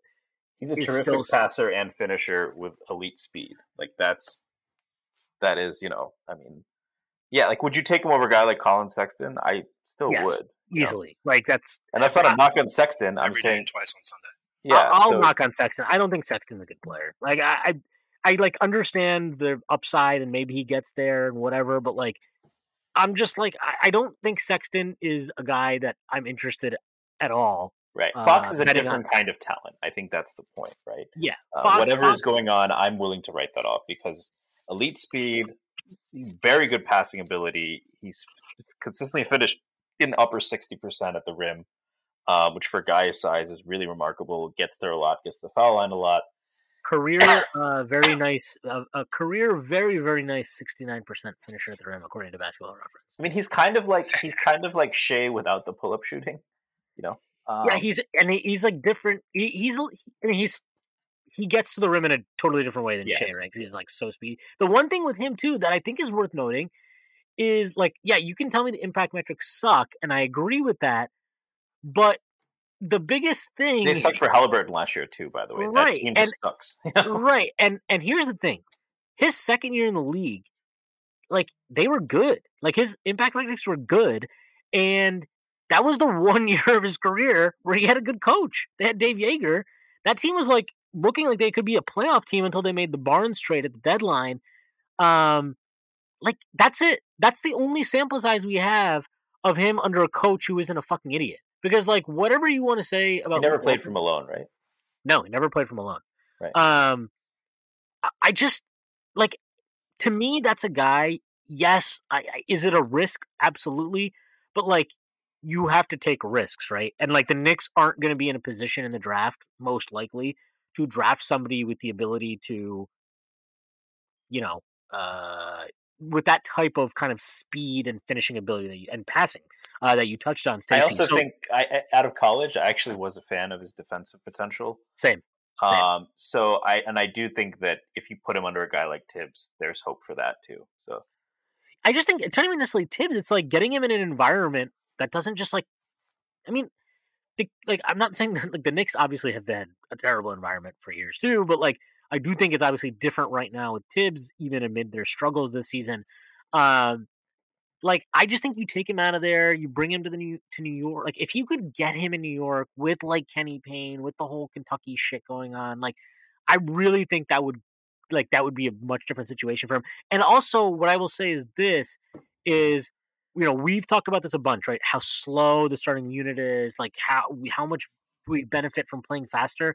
Like Fox is a guy who will like he I think he's like such a perfect fit in a lot of ways for what this team needs.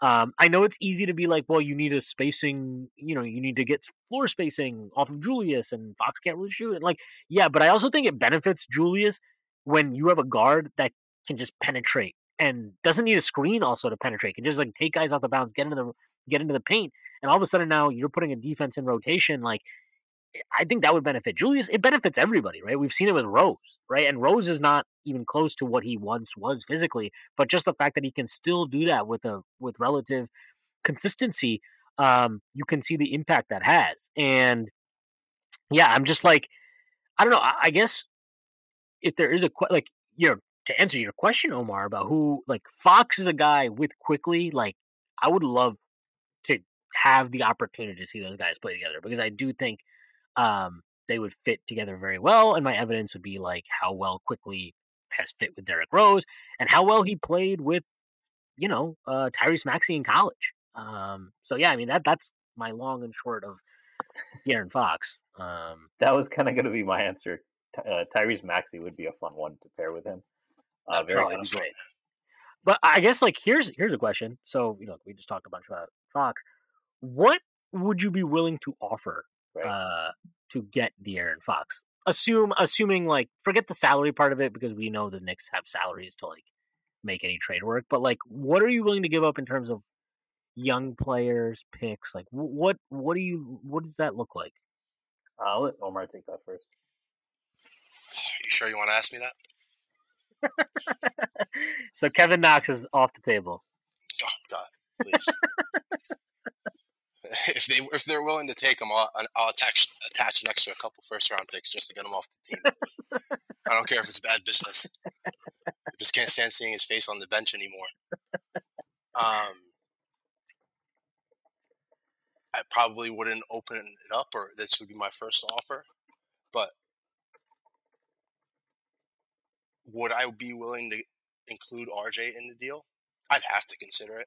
Depends how much else I'd have to give up. Um, but what I would try to get him with, my goal would probably be Obi, whatever salary filler you need, three, four first round picks.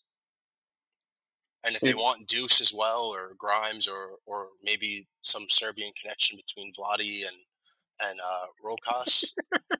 is he Serbian? I know he's is Lithuania part of considered Serbian. Wow, you're no, I don't racist, so. man. Mike no, I, all over Sorry, I don't know all. I'm not completely. Uh, There's Lucas Samanic is Croatian.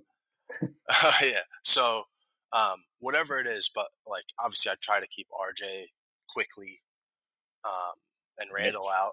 Um, Would you? What about Mitch? Yeah, they can have him. I mean, I don't think the Knicks plan on really keeping him around the way it looks. Um, and honestly, like, is does he have any trade value? Who? Mitch, Mitch Robinson. I think it's it's very hard. It, he he won't have much right now, not because like I don't think it's about whether he's good or not. It's just like you the contract situation and stuff like that. Um, yeah, I, I just really think because like if you look at Jarrett Allen last year, he based all he fetched in his restricted free agency year was like a pick in the twenties. Right. Right. And Mitch is unrestricted this summer. I don't I don't know if he'd he'd fetch a first. Like if you were just flipping him, you know, one for one.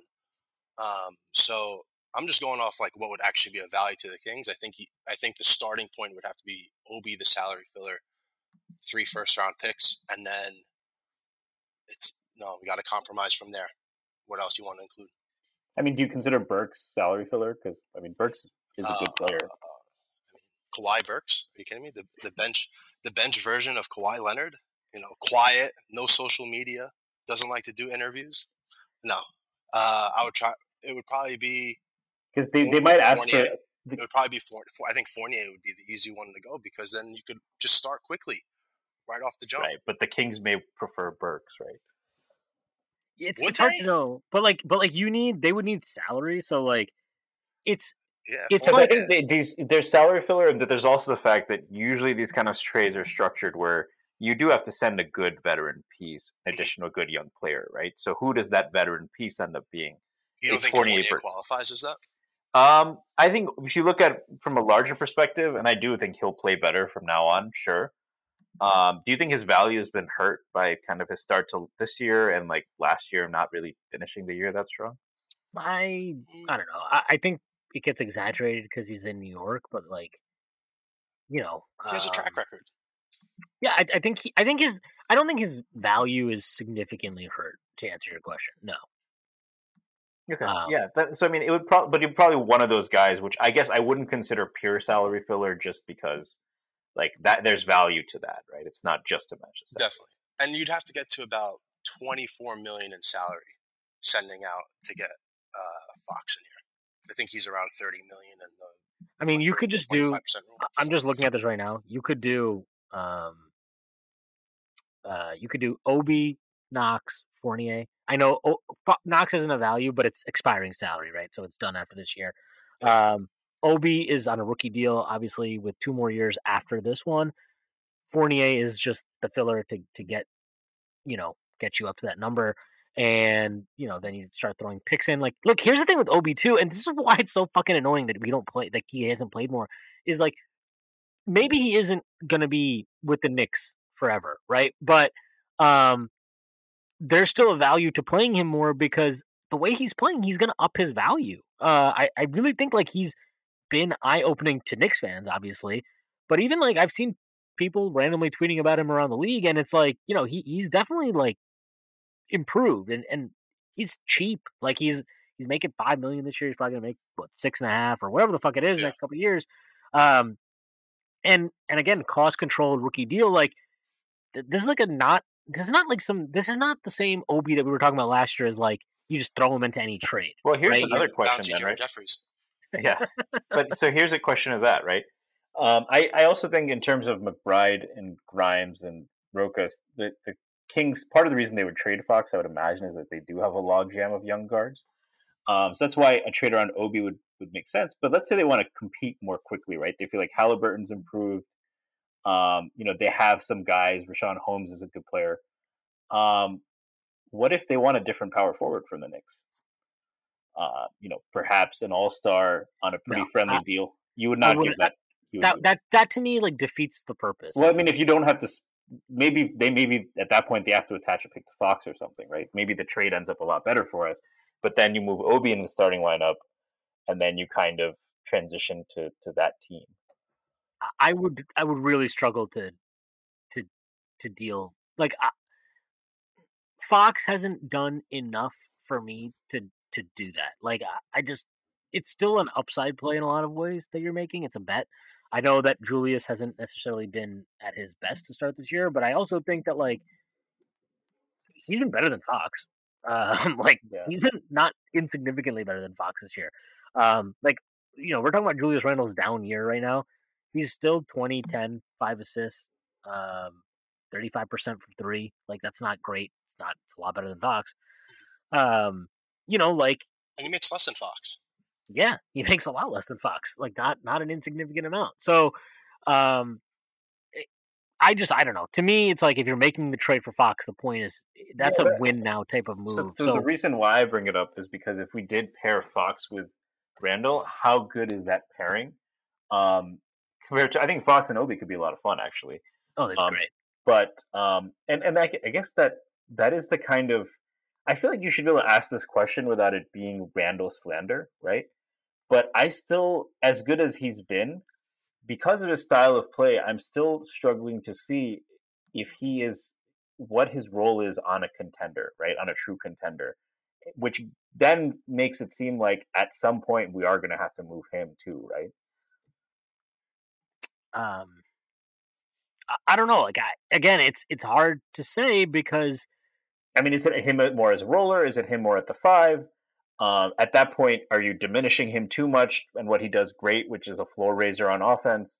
Those are kind of because, like, I don't think you can if he is if you have a heliocentric offense around Julius Randle, I think Oh, that team has there's a that, there's a ceiling to that offense, and he's not giving you enough on defense to make that worthwhile. So you're probably not a championship team at that point. You're maybe at best if you max that out, you're something like the Raptors before they broke through with Kawhi.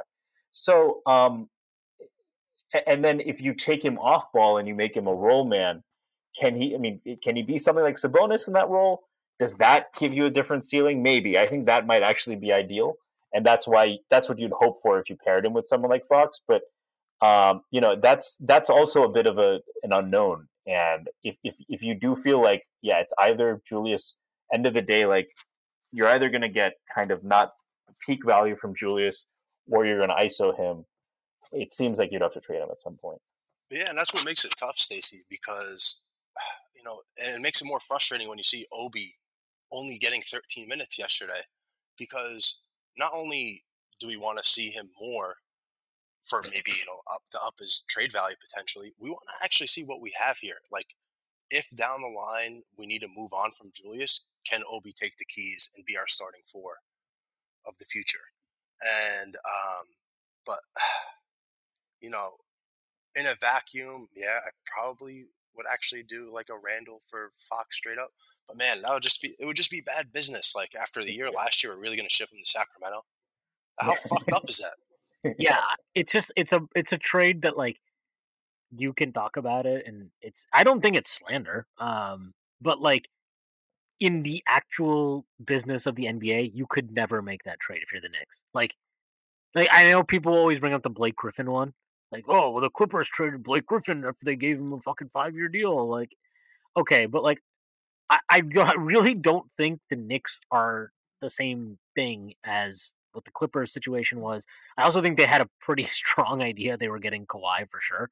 Um, so that's different. Like, like, you know, the point of having a Julius is, um, one, you believe in him, you believe that what he did last year wasn't some fluke, and two, like he's kind of like there to help be a draw to guys Yeah, in the but it's, future. it's it can't just be that last year wasn't a fluke, right? It has to be if he draws that guy in, be it Dame, be it Donovan Mitchell, that he's able to adjust and be that you know be a still bring that kind of value, um, but in, in a role that would make more sense on the kind of team that can contend for a championship, right?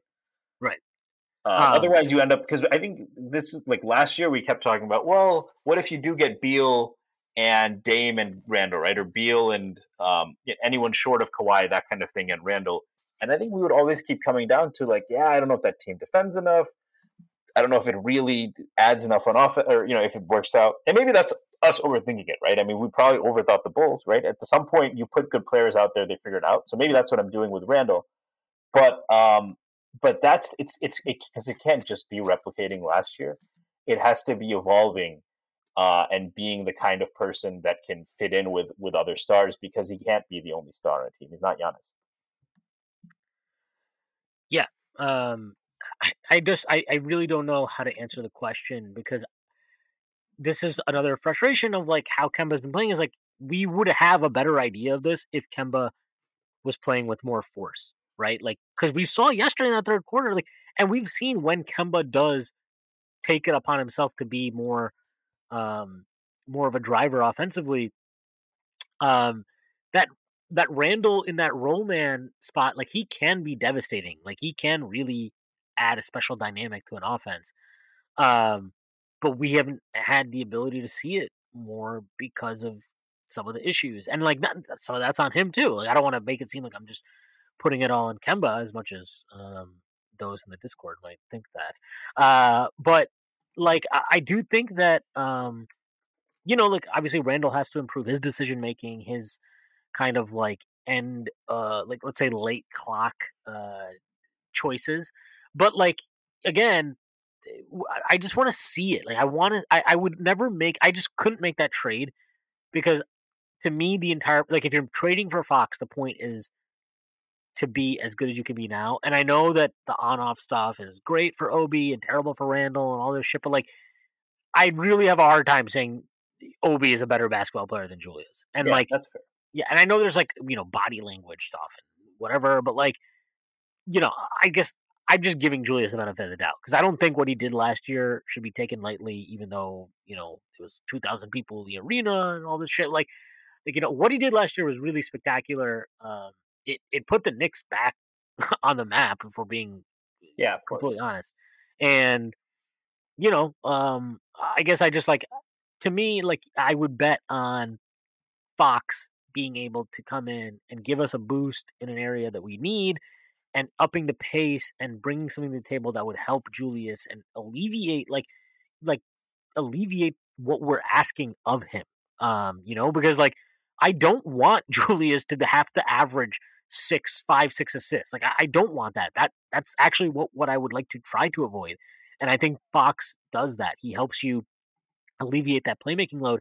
And I think it's also worth noting that like Julius, you know, as much shit as he gets for how slow he plays, when he plays with the guards who play faster on the team, like Quickley and Rose, their pace goes up and he plays faster. Like this is not a coincidence. Like I, I think he would benefit from a faster pace too. Um, and having to do less and having less responsibility. And I like I, whether this is right or wrong, I feel like some of his kind of early season, let's call it less than stellar instances of body language and kind of you know ISO modes and struggling to find the balance between playmaking and finding his own shot. Like, I think some of that is being frustrated that he's still having to create so much because these advantages are not being created for him. Um, and Fox, just the way he plays, like you're betting that what he brings to the table can ease that for Julius and for the rest of the team. And like,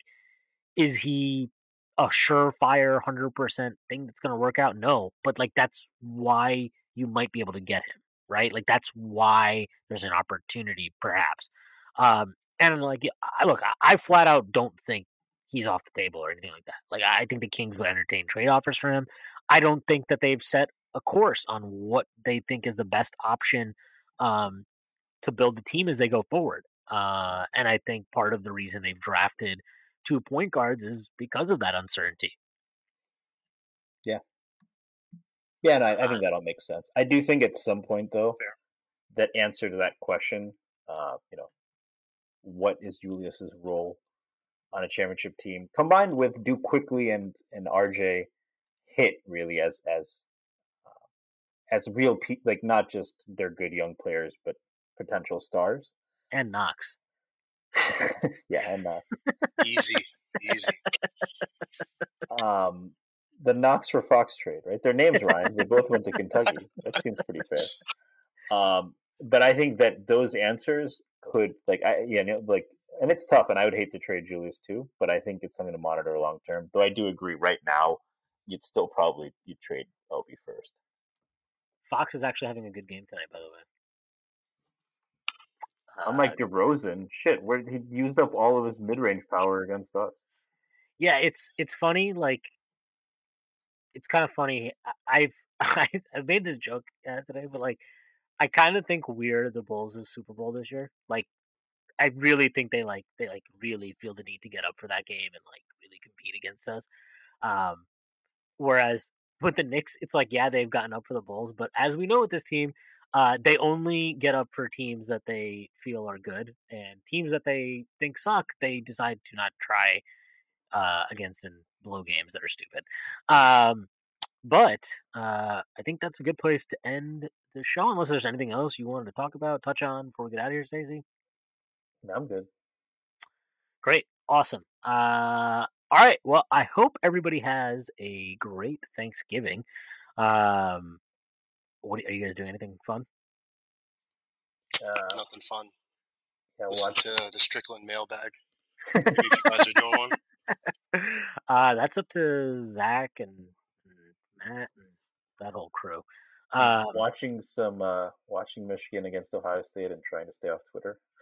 yeah, that that'll be not on Thanksgiving, which is nice. Uh, the Bills play on Thanksgiving, and it would be nice if they won because they actually didn't play a game last Sunday. Is what I'm sticking to. Um, yeah, they, they, uh, if they had played, they didn't look very well. yeah, they, but they didn't play, so you know it, it happens. Um, but yeah, that that's it. Uh, that's our show for today. Uh, thanks to everybody listening, and uh, everybody have a great Thanksgiving. Everybody have be safe the night before Thanksgiving, uh, and uh, yeah, have a great week. I will see everybody on Friday.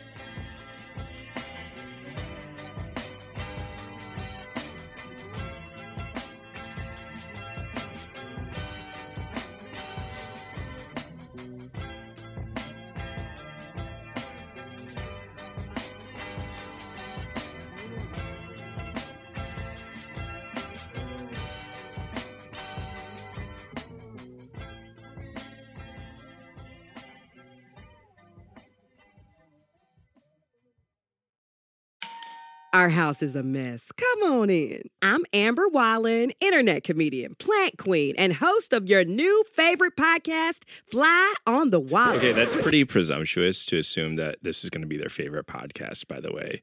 Like, come on, Amber. Anyway, that wasp that you just heard interrupt me is my husband. And co host Benjamin Wallen, also a comedian, and I host people at our home. I have a great wine collection in my cellar. Well, you it's not a mean the mini fridge? Yeah, it's a mini Yeah, It's a fridge, mini yeah. fridge. New episodes of Fly on the Wallen drop every Wednesday. Listen in as we discuss relationships, books, and keeping our sweet baby kid alive while we make laughs on the internet. Subscribe to Fly on the Wallen wherever you get your podcasts.